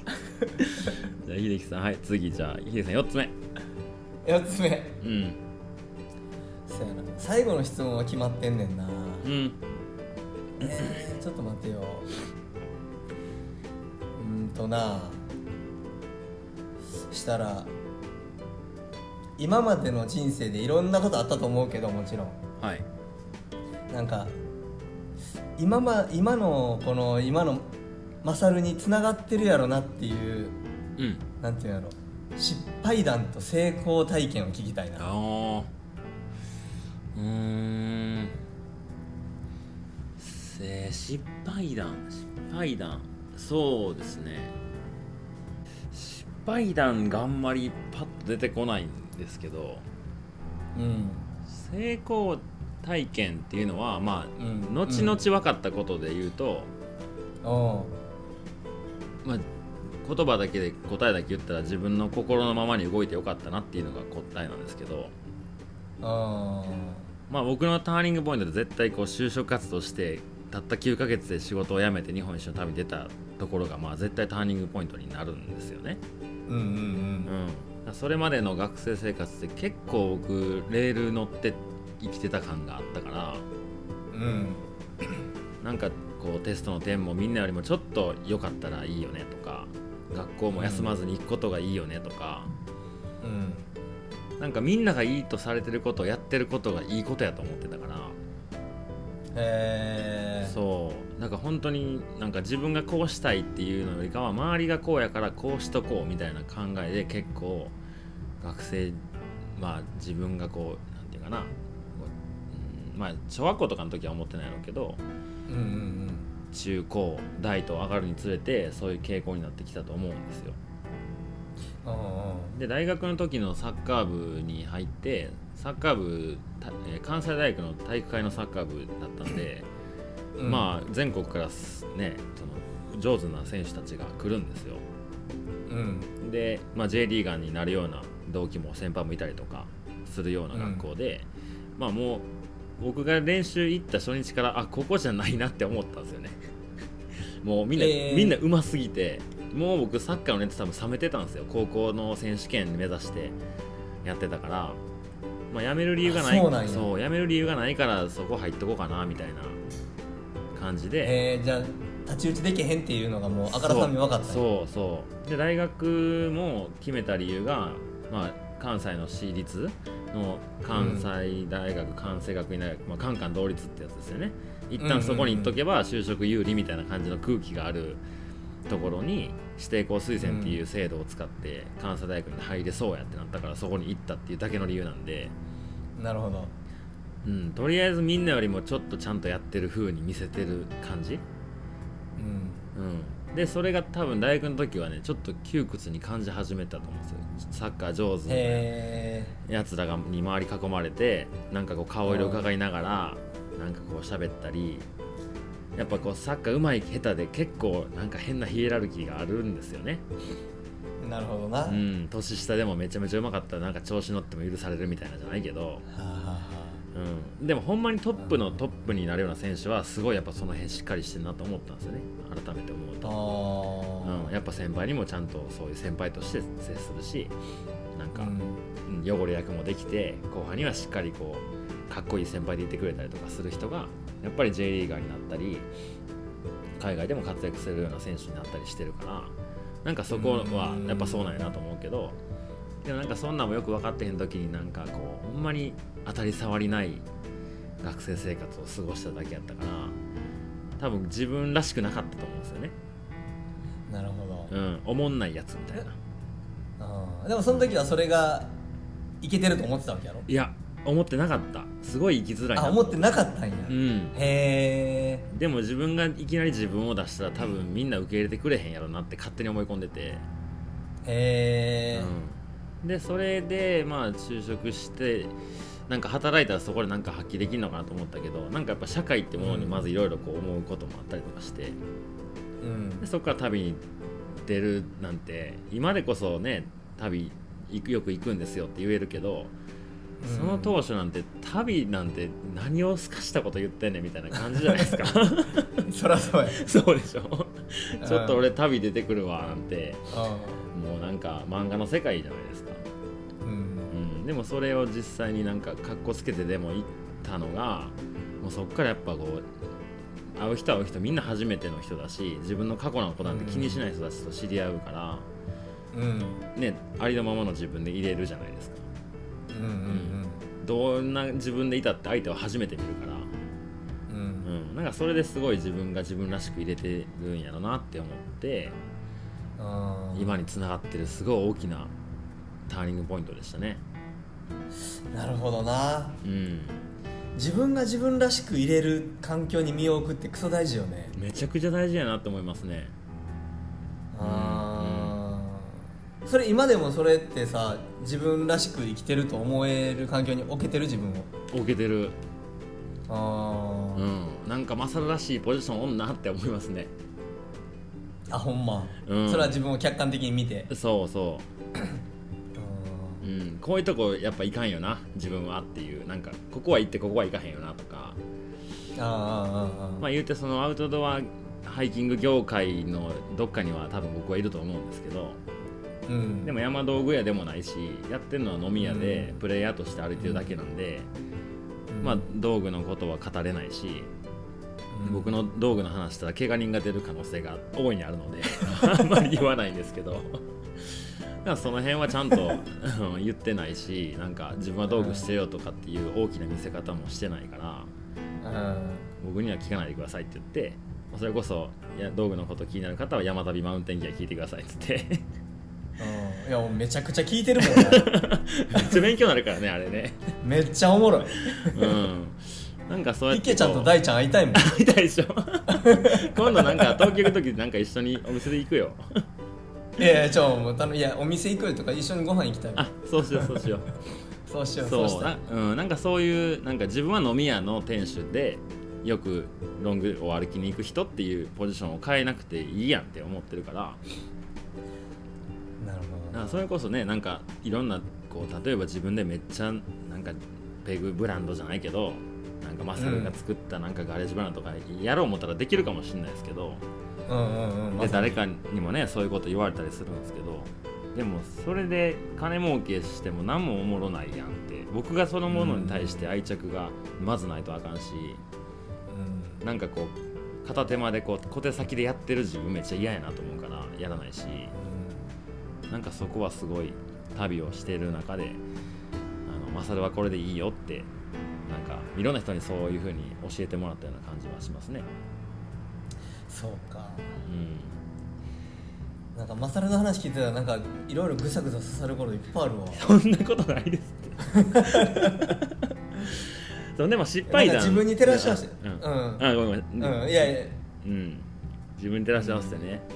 てらそう照らし合わせ聞いちゃうからうん、うん、でし失敗談はなんか多分表裏一体やとは思うんですけどうん成功とね、でもなんかし言うて失敗なんて山ほどしてきてるはずなんですけど失敗を、まあ秀樹さんもそうやと思うんですけど失敗するから次があるじゃないですかうんうんうんなんかそれがなんかいつの間にかあの結果あれあの時失敗してよかったなっていう成功体験に勝手に入れ替わってる感じがするからそうやなそううんだからまあ社会人って言われる枠からはうん会社員かなそのそういうレールに乗っていいく人からすれば大失敗の例じゃないですか僕はう今 んでもそれを失敗を成功に変えなきゃいけない道にね自分で進めてるからなんか、うん、失敗も成功のもとっていうなんか昔に起きてほんまかいなと思ったけどなんかやっぱそういうことわざってそうなんやろうなって思うっすねあー確かに、なんかまあ言うたらその僕が大学の時に自分を解放できてなかったっていうのは大きな失敗だったかもしれないですね。ああそっかそっか、うん、あの時にねもっと自分らしく入れたらまた違う未来が作られてたかもしれないけど、まあでも失敗であり成功かもしれないなうそん、れがそうそうですだけねになってそうそうそう、うんんそんな感じですかね、うん、だからなんか人付き合いとかも学生の時とかとは随分変わったと思うんでなんかこの人とこう仲良くなっとけばなんかこういう時いいんじゃないかとかっていうの多分どっかあったかもしらんけどなんかやらしい感じ、あうあ、ん、でも今そんなんそういう人とね付き合っても別に楽しくないしって思うとその人となんか手組んだふりしてなんかやった方がなんかこうなんていう周りから見られる格好はいいかもしらんけどでもそれじゃ自分がまたああなっちゃうから。いやそれはもういいおお話かもしれないですけど大丈夫です僕そういうの苦手なんでって言ってあの に逃げていくような感じかも、うんうん確かにねうん、なんか忖度ってマジで一番いけてないよなそうですねいやほんまにそう思ううなんか、うん、そっからどんどんね次のなんかまた一つのなんていう嘘じゃないけど偽った自分とか、偽った言葉を発しなきゃいけないからなんか嘘が嘘を呼ぶじゃないけどうんうんなんかそうなる連鎖に入らへんようにとりあえず言いたいことを言って人に傷つけない自分が楽しむみたいなところが自分の柱になってるかもしれないですね。確かにそうやうんうん、でそんな自分で言って周りが喜んでくれて幸せで豊かでいてくれたらよりいいなっていうぐらいのな、うん心持ちですかね。うんそうねうんそうやなでも確かに失敗談何って言われても俺も今出てこうへんなと思ったもんあーまあ、ちっちゃいのはね、うんなんか質問しといてなんやけど、いやでも、うんそんなもんやと思いますね。まあ、なんかん今につながることってなったらそうなりますけどねなんかちっこい失敗になったらなんか飲みすぎてとかはあるかもしれんけど全うん員、うんうんうん確かにでもそれは別になんかつ人ながってるを、わけじゃうないん、そうねうんなんか人を思いっきり傷つけてとか人を怪我させちゃったとかはさうんうんなんか違う意味でも失敗談やしマジ後悔することやと思うけど、うんうんそれ以外のことで後悔とかすることってあんまりないなってちょっと今話しながら思うああうんそんな気もしますねうんなんか結局なんかポジティブ変換して成功に成功やったって思い込ましちゃってるうもんうんんそうそうそうそうそんな気うん確かにそそ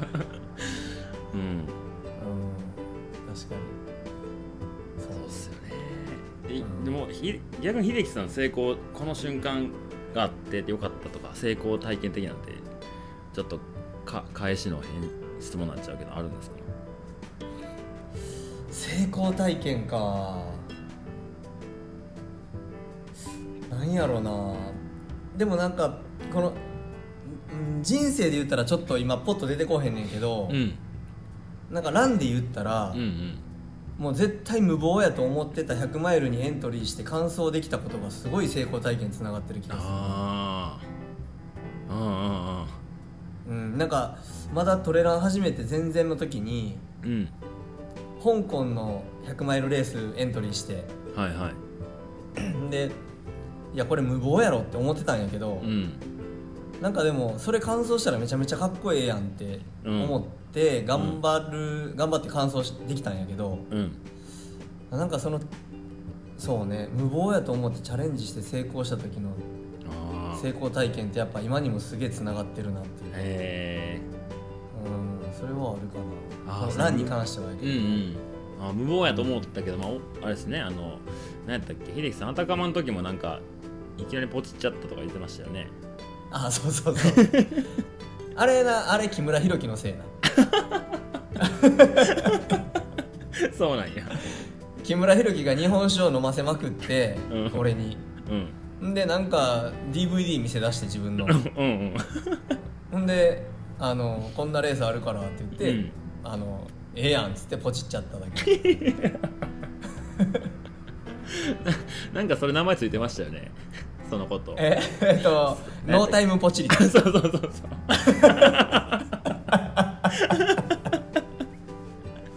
そうやそうや。そうそううん。そうあれも無謀やったかもしれんけどでもあの時ポチってなかったら絶対やってないしなそうですよね。なんかその後秀樹さんなんかえっ、と会社でみんなにこう一ヶ月休ませるみたいなやったじゃないですか。ああそうそうそうそう僕あれやっぱさすが秀樹さんやなと思いましたね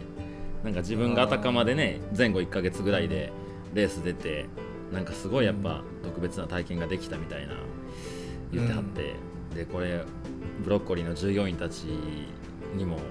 同じようにそういう風に時間を使ってもらいたいって言ってなんかそういう1ヶ月全員休みみたいなね、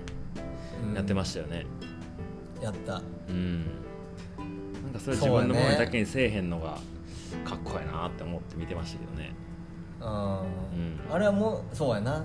もうほんまにまさにさっきマサルが言ってたくれたことやし、うんまあ、あとは自分がもう一回来年1ヶ月休みたいって言いづらかったのもあ るしな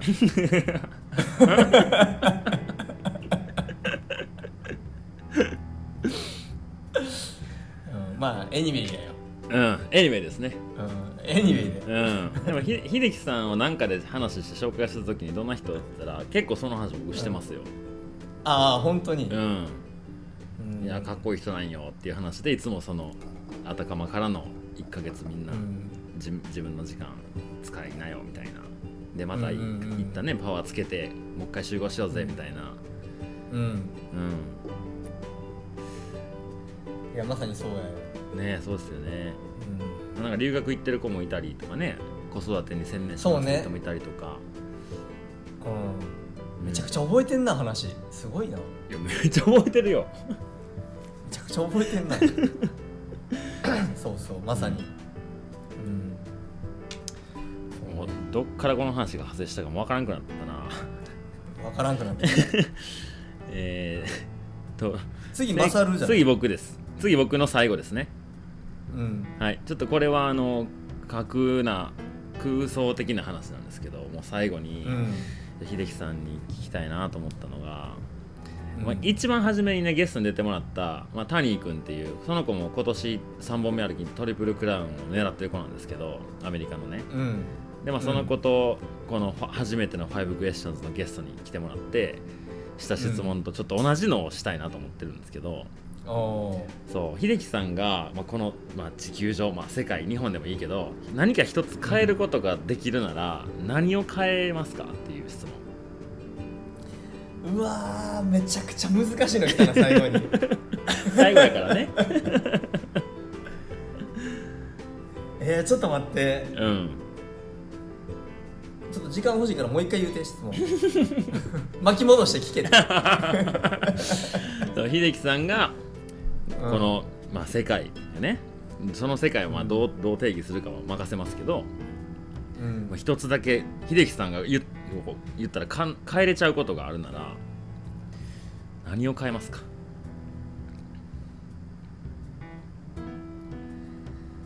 えー、何変えるやろなうんまあ変えるでもいいしなんかなんかを増やすでもいいしなんかを減らすでもいいし、まあ、それが変わるってことだと思うんで、えー、なんか今今ふと思いついたことでもいいもうそんなんしか多分出てこないと思うんでそれで大丈夫です出てこへんかうんなんか国境なかったらええのになってちょっと思っちゃっあーその心はたいやなんか世界一周の時にやっぱ国境って面倒くさかったしうんうんなんか今このさこう日本がどうこうアメリカどうこうとかうん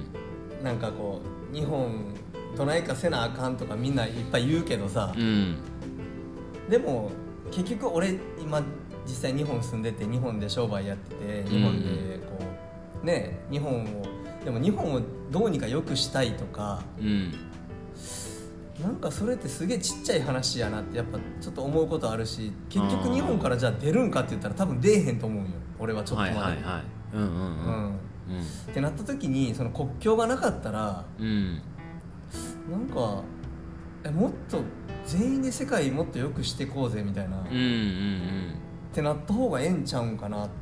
ていうそうまあそれ言うたらもう世界平和みたいな話になってくけど うんうんうん まあもしもの話なんでそうやな、うんそうそうそういうのを語っていきましょうようんえそれ世界一周した時そうやにね国境の面倒くささってどういうとこに感じたんですか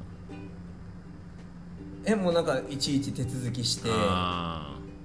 とかもそうやしなんはかいこの国入ったらこの国入られへんとかもあったしーあーありますね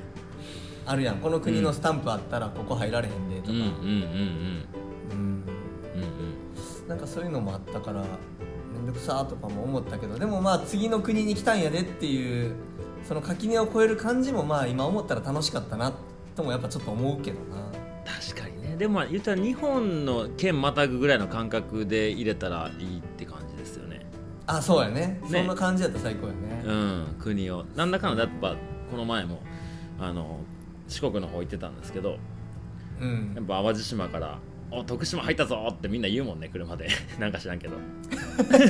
言うよな 言う言うようこそ徳島とか書いてあるやん書いてある書いてあるうんなんかそれぐらいの感覚だったらいいっすよねうんなんかヨヨーロッパって秀樹さん結構行ってました世界一周の時いや行ってへんねん全くうんともう飛んでる全部国境を越えるってあーポルトガルスペインぐらいはいはいはいはいうんまあでも言うたらちょいや飛行機でってことですよね LCC かなんかでそうそうそうそうう、ん、なんか長距離バスで国またげる距離じゃないですか僕多分バスなんか結構使ってて、うん、うんなんかあれが不思議でしたね、ああ、まあユユーロ圏やからねそういうのうんがあるからいいんやけどなんかうんポルトガルからスペインまでカミーノ歩いてた時も普通に橋渡ってこっからスペインですみたいな感じだったからえそこなんかスタンプとかあるんやろでもいや誰もいなかったですよええー、そうなのうん普通に橋のこっち側ポルトガルで向こう側にスペイン国旗あるだけで普通に何もなく渡ったへー覚えがありますねあそうなんやうん確かになそれその今日のややこしいのなかったらまあポポジティブなことしか考えれないけどいろいろ楽しそうですね、うん自由に人も動けるしうんうんそうねそうやなひいきさんまだ海外のなんか、まあ、レースでもいいけどなんかそういう外に目は向いてるんですか多少なりあるあるけど今はなんかこう子供と一緒にと、うん、なんかこういる時間をもっと充実させたい方が大きいからうんうん海外レースに行くっていう欲はあんまりないな今はねああはいはいはいそうっすよねうん、なんか海外旅行とかもなんかえそれより日本でゆっくりうんなんかキャンプした方が子供と向き合えるんじゃないの、うんうんうんうん、なんかそいつとどう一生懸命本気で向き合えるかみたいなのを考えた時に、うんうんうん、なんかじゃあ飛行機で十何時間取って向こうで何時間過ごすより確かにもう24時間キャンプした方が向き合えへんかみたいなうんそれはそうか考も、ね、えに今はなっちゃってる、うんうんうん経験としてねうんねうんだなんか僕子供いないけどやっぱ弟とか兄ちゃんのね話聞いたらやっぱほんまにみるみる成長していくからうんなんかほんまその瞬間をこう特に今のその時期にはなんか一緒にいてあげたいよねみたいな話はよく聞きますねそうね、うんうん、でもやっぱ海外で出たい100マイルのレースもあるし、はいうん、だからその子供が大きくなって一緒に行けて奥さんも一緒に楽しめてっていう状況になったらもう一回行きたい欲が出るかなって思うんうんうんう、うんうんうん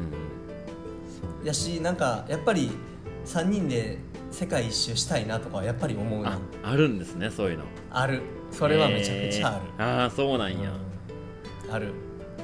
いやー僕やったらやっぱ一緒に歩きたいになるのかな今やっぱ、ね、パートナーもいないしそういうイメージが湧かないんですけどうん確かになんかそのマサルがこの間さあのロバート・ハリスさんとの時の質問で、将来を見据えてみたいなみたいな、はいあの想像できますかみたいなあ話あったねあったねその時に子供が想像できひってまだ言ってたやんうん、うん、言ってましたねうん、でもなんか今日さ始まった途端にさ、はいこう5歳4歳、ん3歳2歳ちゃうか4321 4321やんなっうんていうそこめっちゃ治安悪いめっちゃピーポー言うてるよあのね 大阪は元気なん ですよ秀樹さん忘れましたか東京行っちゃってあの関西の治安の悪さ忘れたもう 恵比寿めっちゃ平和やで やろうなはそうかいいやまあほんで、うんえっと子供の話ね4321でその子供の話うんしだして、うんなんかあのそれを聞いて思ったのがう、んなんかあのこの間ロバート・ハリスさんとの対談じゃないけど対話で、はいはいはいはいなんかその質問によって逆にマサルがそれを意識しだしたんかなっていうう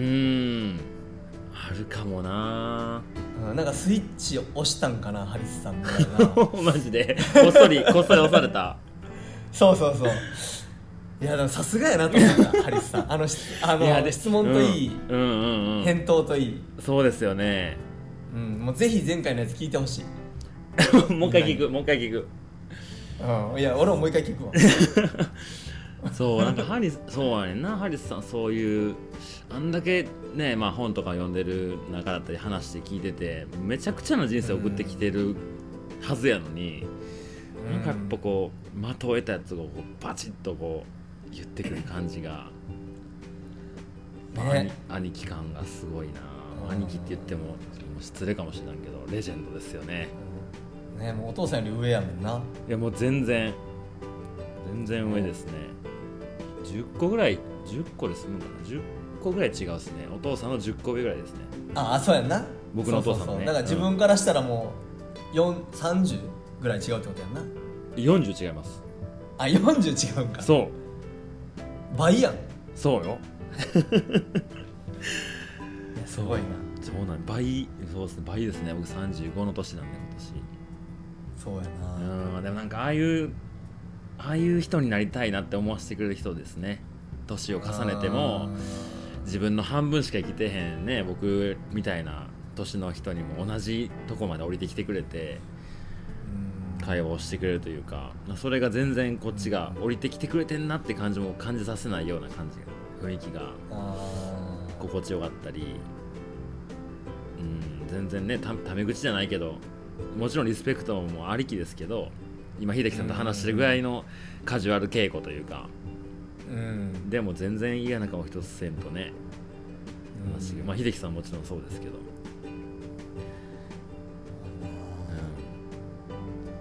うん、秀樹さんとは秀樹さんとはこの前あれやねレオ君と3人で八ヶ岳でちょっと僕はちょっと頑張って距離を縮めに行ったいやいやいやいや そうやって言ってくれたからちょっと頑張言ってくれたからねそうやその時にもうなんか秀樹って呼んでっていうのと敬語やめてって言ったのに今日めっちゃ秀樹さんやし敬語やなとい思っやてたのに秀樹さんだけは言わして よまあでも秀樹だ秀樹はちょっとまだちょっと時間かかるかなそうか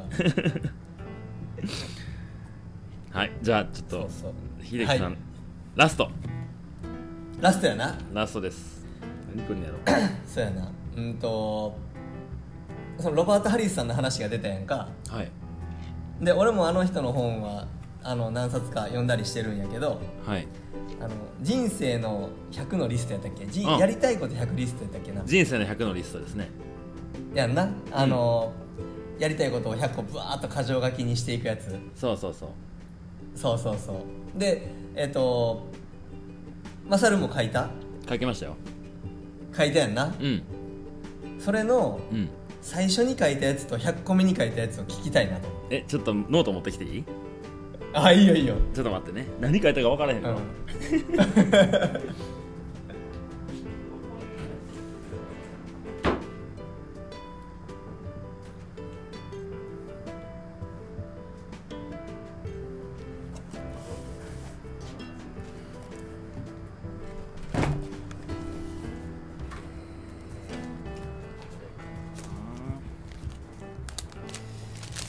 すごいななちゃんと残してんねんなああそう旅行ってる時とか、まあ、日記とかはね全部残しててすぐ出てくるのがあるんですけどそれがどこに隠されてるかはこれこれやった気がする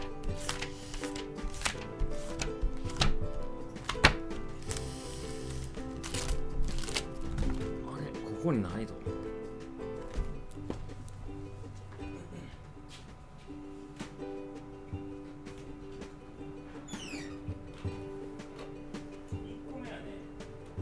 うん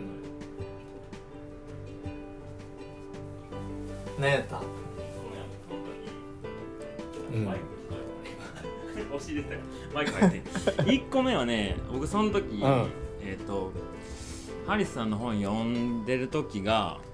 オーストラリアやったよね、うんオーストラリアバーホリーで次世界一周行く準備をしてたから、あの世界一周をするっていうことを書いたの、うん一番初めにもう決まってることやったからおおなるほどそうでその後えちゃうなあの時 PCT も入ってたななんか世界一周中に書いたんかなあうんあでも「世界一周する」は書いてたんや1個目にまず書いたんやね、うんうんで、まあ、そこからまあ結構パパって出てきて PCT のロングトレイルみたいなのも多分旅中に出てきて旅中に完成出したんだな、ああそうなんやねやった気がするうんだから世界一周の時の日記に書いてるんかもねうんなるほどなそうそなんかさね100個出すんってめちゃくちゃ難しないいやむずいですねめちゃくちゃむずいめちゃくちゃむずいよなそ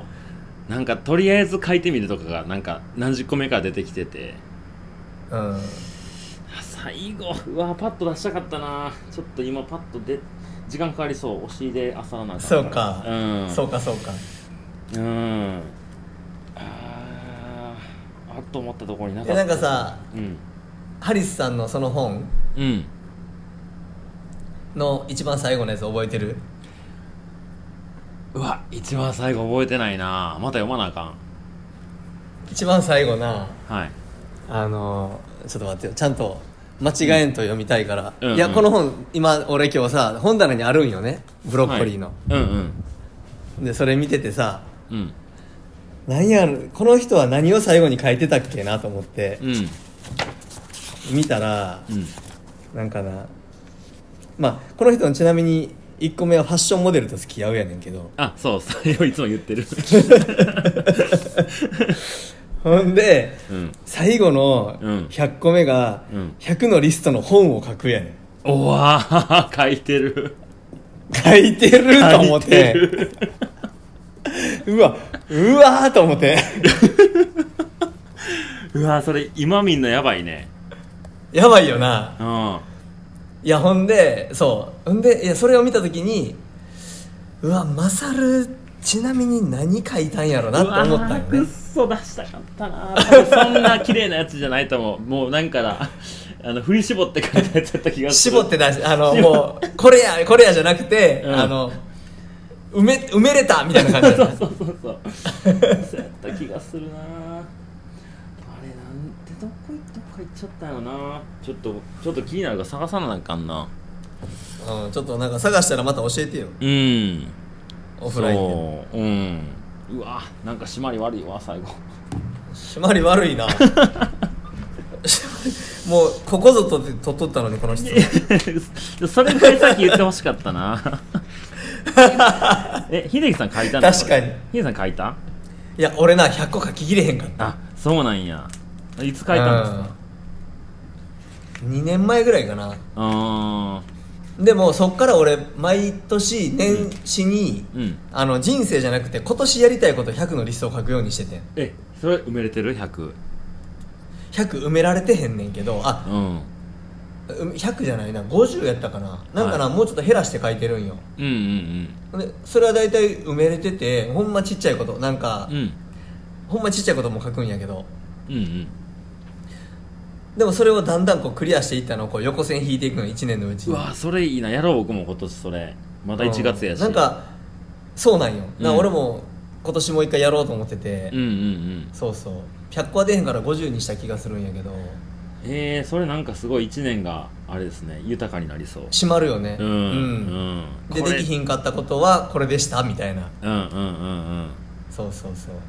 だから結構現実的なことしか書かへんし、うんちょっとチャレンジなことも書くんやけどみたいなねうんそうねなるやんそかうねそうねやっぱ、うんそれ書くことによって意識するもんねする、うんあこれいけんちゃうみたいな、うんうんうんうでんあれでやなんねか俺1年目の時とかうに、ん初めてやった時2年前かなはいなんか50のリストを書いてそれを速攻俺ストーリーに上げたんよインスタの、うん うん したら上げた瞬間に3つぐらいかなったそうやねやっぱ動いてこそやね、うんそういうのはそういや面白いなと思って、これ俺絡んでるからこれこれ俺できんでみたいうんうんうんうんな、うん、連絡くれた人がなんかやっぱ3人ぐらいおってうんはいそうそうえー、マジでじゃあちょっとそれやりましょうみたいなうんうんうんなそれはすごい面白かったね、いやありありありありめっちゃあり、うん、ちょっと俺も俺も書くわ今から今からつうか帰りの、ねえ帰りのグリーンステージで グリーン飲ん飲んでるやん別にそうそうはや最後決めたかったなちゃんと まあこれがロバート・アリスと僕の違いですねやっぱりねいやでもなんかそういうのが良くないなんか、うんうんうん最後かっこいいこと言われるよりなんかこの見つからへんかったっていうのがなんかちょっと勝るっぽくて いいやん、うんいやすぐ出るはずやってんけどないやそ俺もすぐ出てくると思ってたうんそうあの色のノートのあそこに挟んでるっていうのがなんでないん今ってなってるもんそれに僕が今なんでやねんっていうのがすごい気になってるぐらいあそうか、うんでもなんか意外とポッと出てくるんやろなすぐなそうねうんうんうんうんいや一旦全部終わりましたねここずつ終わりましたね2時間超え2時間も超えた超えてるな超えてる超えてるヒゲさんグレイグリーンステージ時間間に合うんですか全然俺11時に出たら間に合うからあと40分いけるうんうん だからあんまりだからまああの40分喋らんでいいけど気にせんで大丈夫って話ああよかったよかったえっとどうします番外編でフリートークしますまた別便出すやつあありやなありですよねちょっと今までやったことないけど、なんかせっかくやし飲んでるしありやなうんじゃあ一旦ここで終わっときましょうか、オッケーそうしましょう、で OK あの次の配信の時にあの番外編でうんフリートうーんク出しましょう、オッケーはいじゃあ一旦、えー、じゃあ秀樹さんありがとうございましたありがとうございました楽しかったはーはいい、ありがとうございます。最高でしたはーいどうもですはい。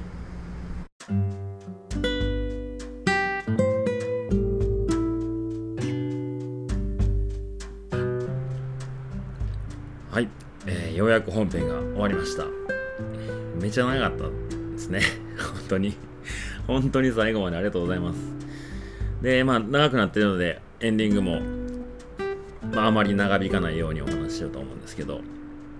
僕秀樹さんとねこう2人っきりでもちろんこんな長電話したことは、えー過去に男性で数名、えー過去の彼女に数名いるぐらいなんですけど2人で冊子で飲みに行ったことってね意外となかったかもなと思ってやっぱ本編で話してた通り秀樹さんの周りすごいたくさん人がいてるので誰かと一緒ってことが結構多くてなんか2人っきりで差しでゆっくり話したのって多分初めてですねうんでなんかいろんな一面が見れてすごい良かったですで一番初めの質問で小中の、まあ、秀樹さんのこうどんな子供だったのかっていうね、まあ、クラスでどんなポジションでしたかっていう質問したんですけど結構意外でしたね弱気で泣き虫だったっていう過去が明らかになりましたうんなんか今の秀樹さん見てると本当にまあトレランのグループランやったりとか、まあ仲間がたくさんいて本当にみんなで一緒になんか楽しいことやっていこうっていう空気がビシビシと伝わるんですけど、まあ、幼少期は全然それと真逆の、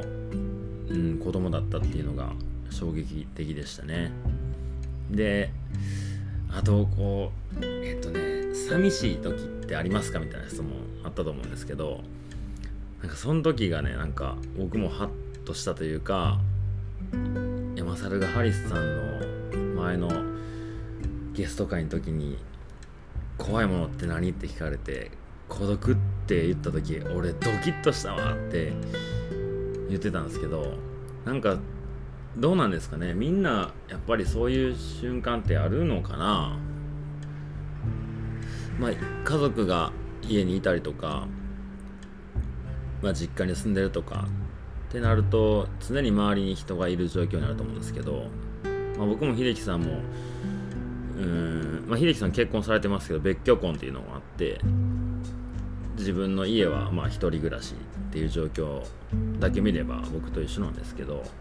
なんかその都会の中でいる孤独感と自然の中にいる孤独感って本当に同じことを言ってるんですけど全然意味が違うというか自然の中の孤独感ってすごい気持ちよさがあったりとか、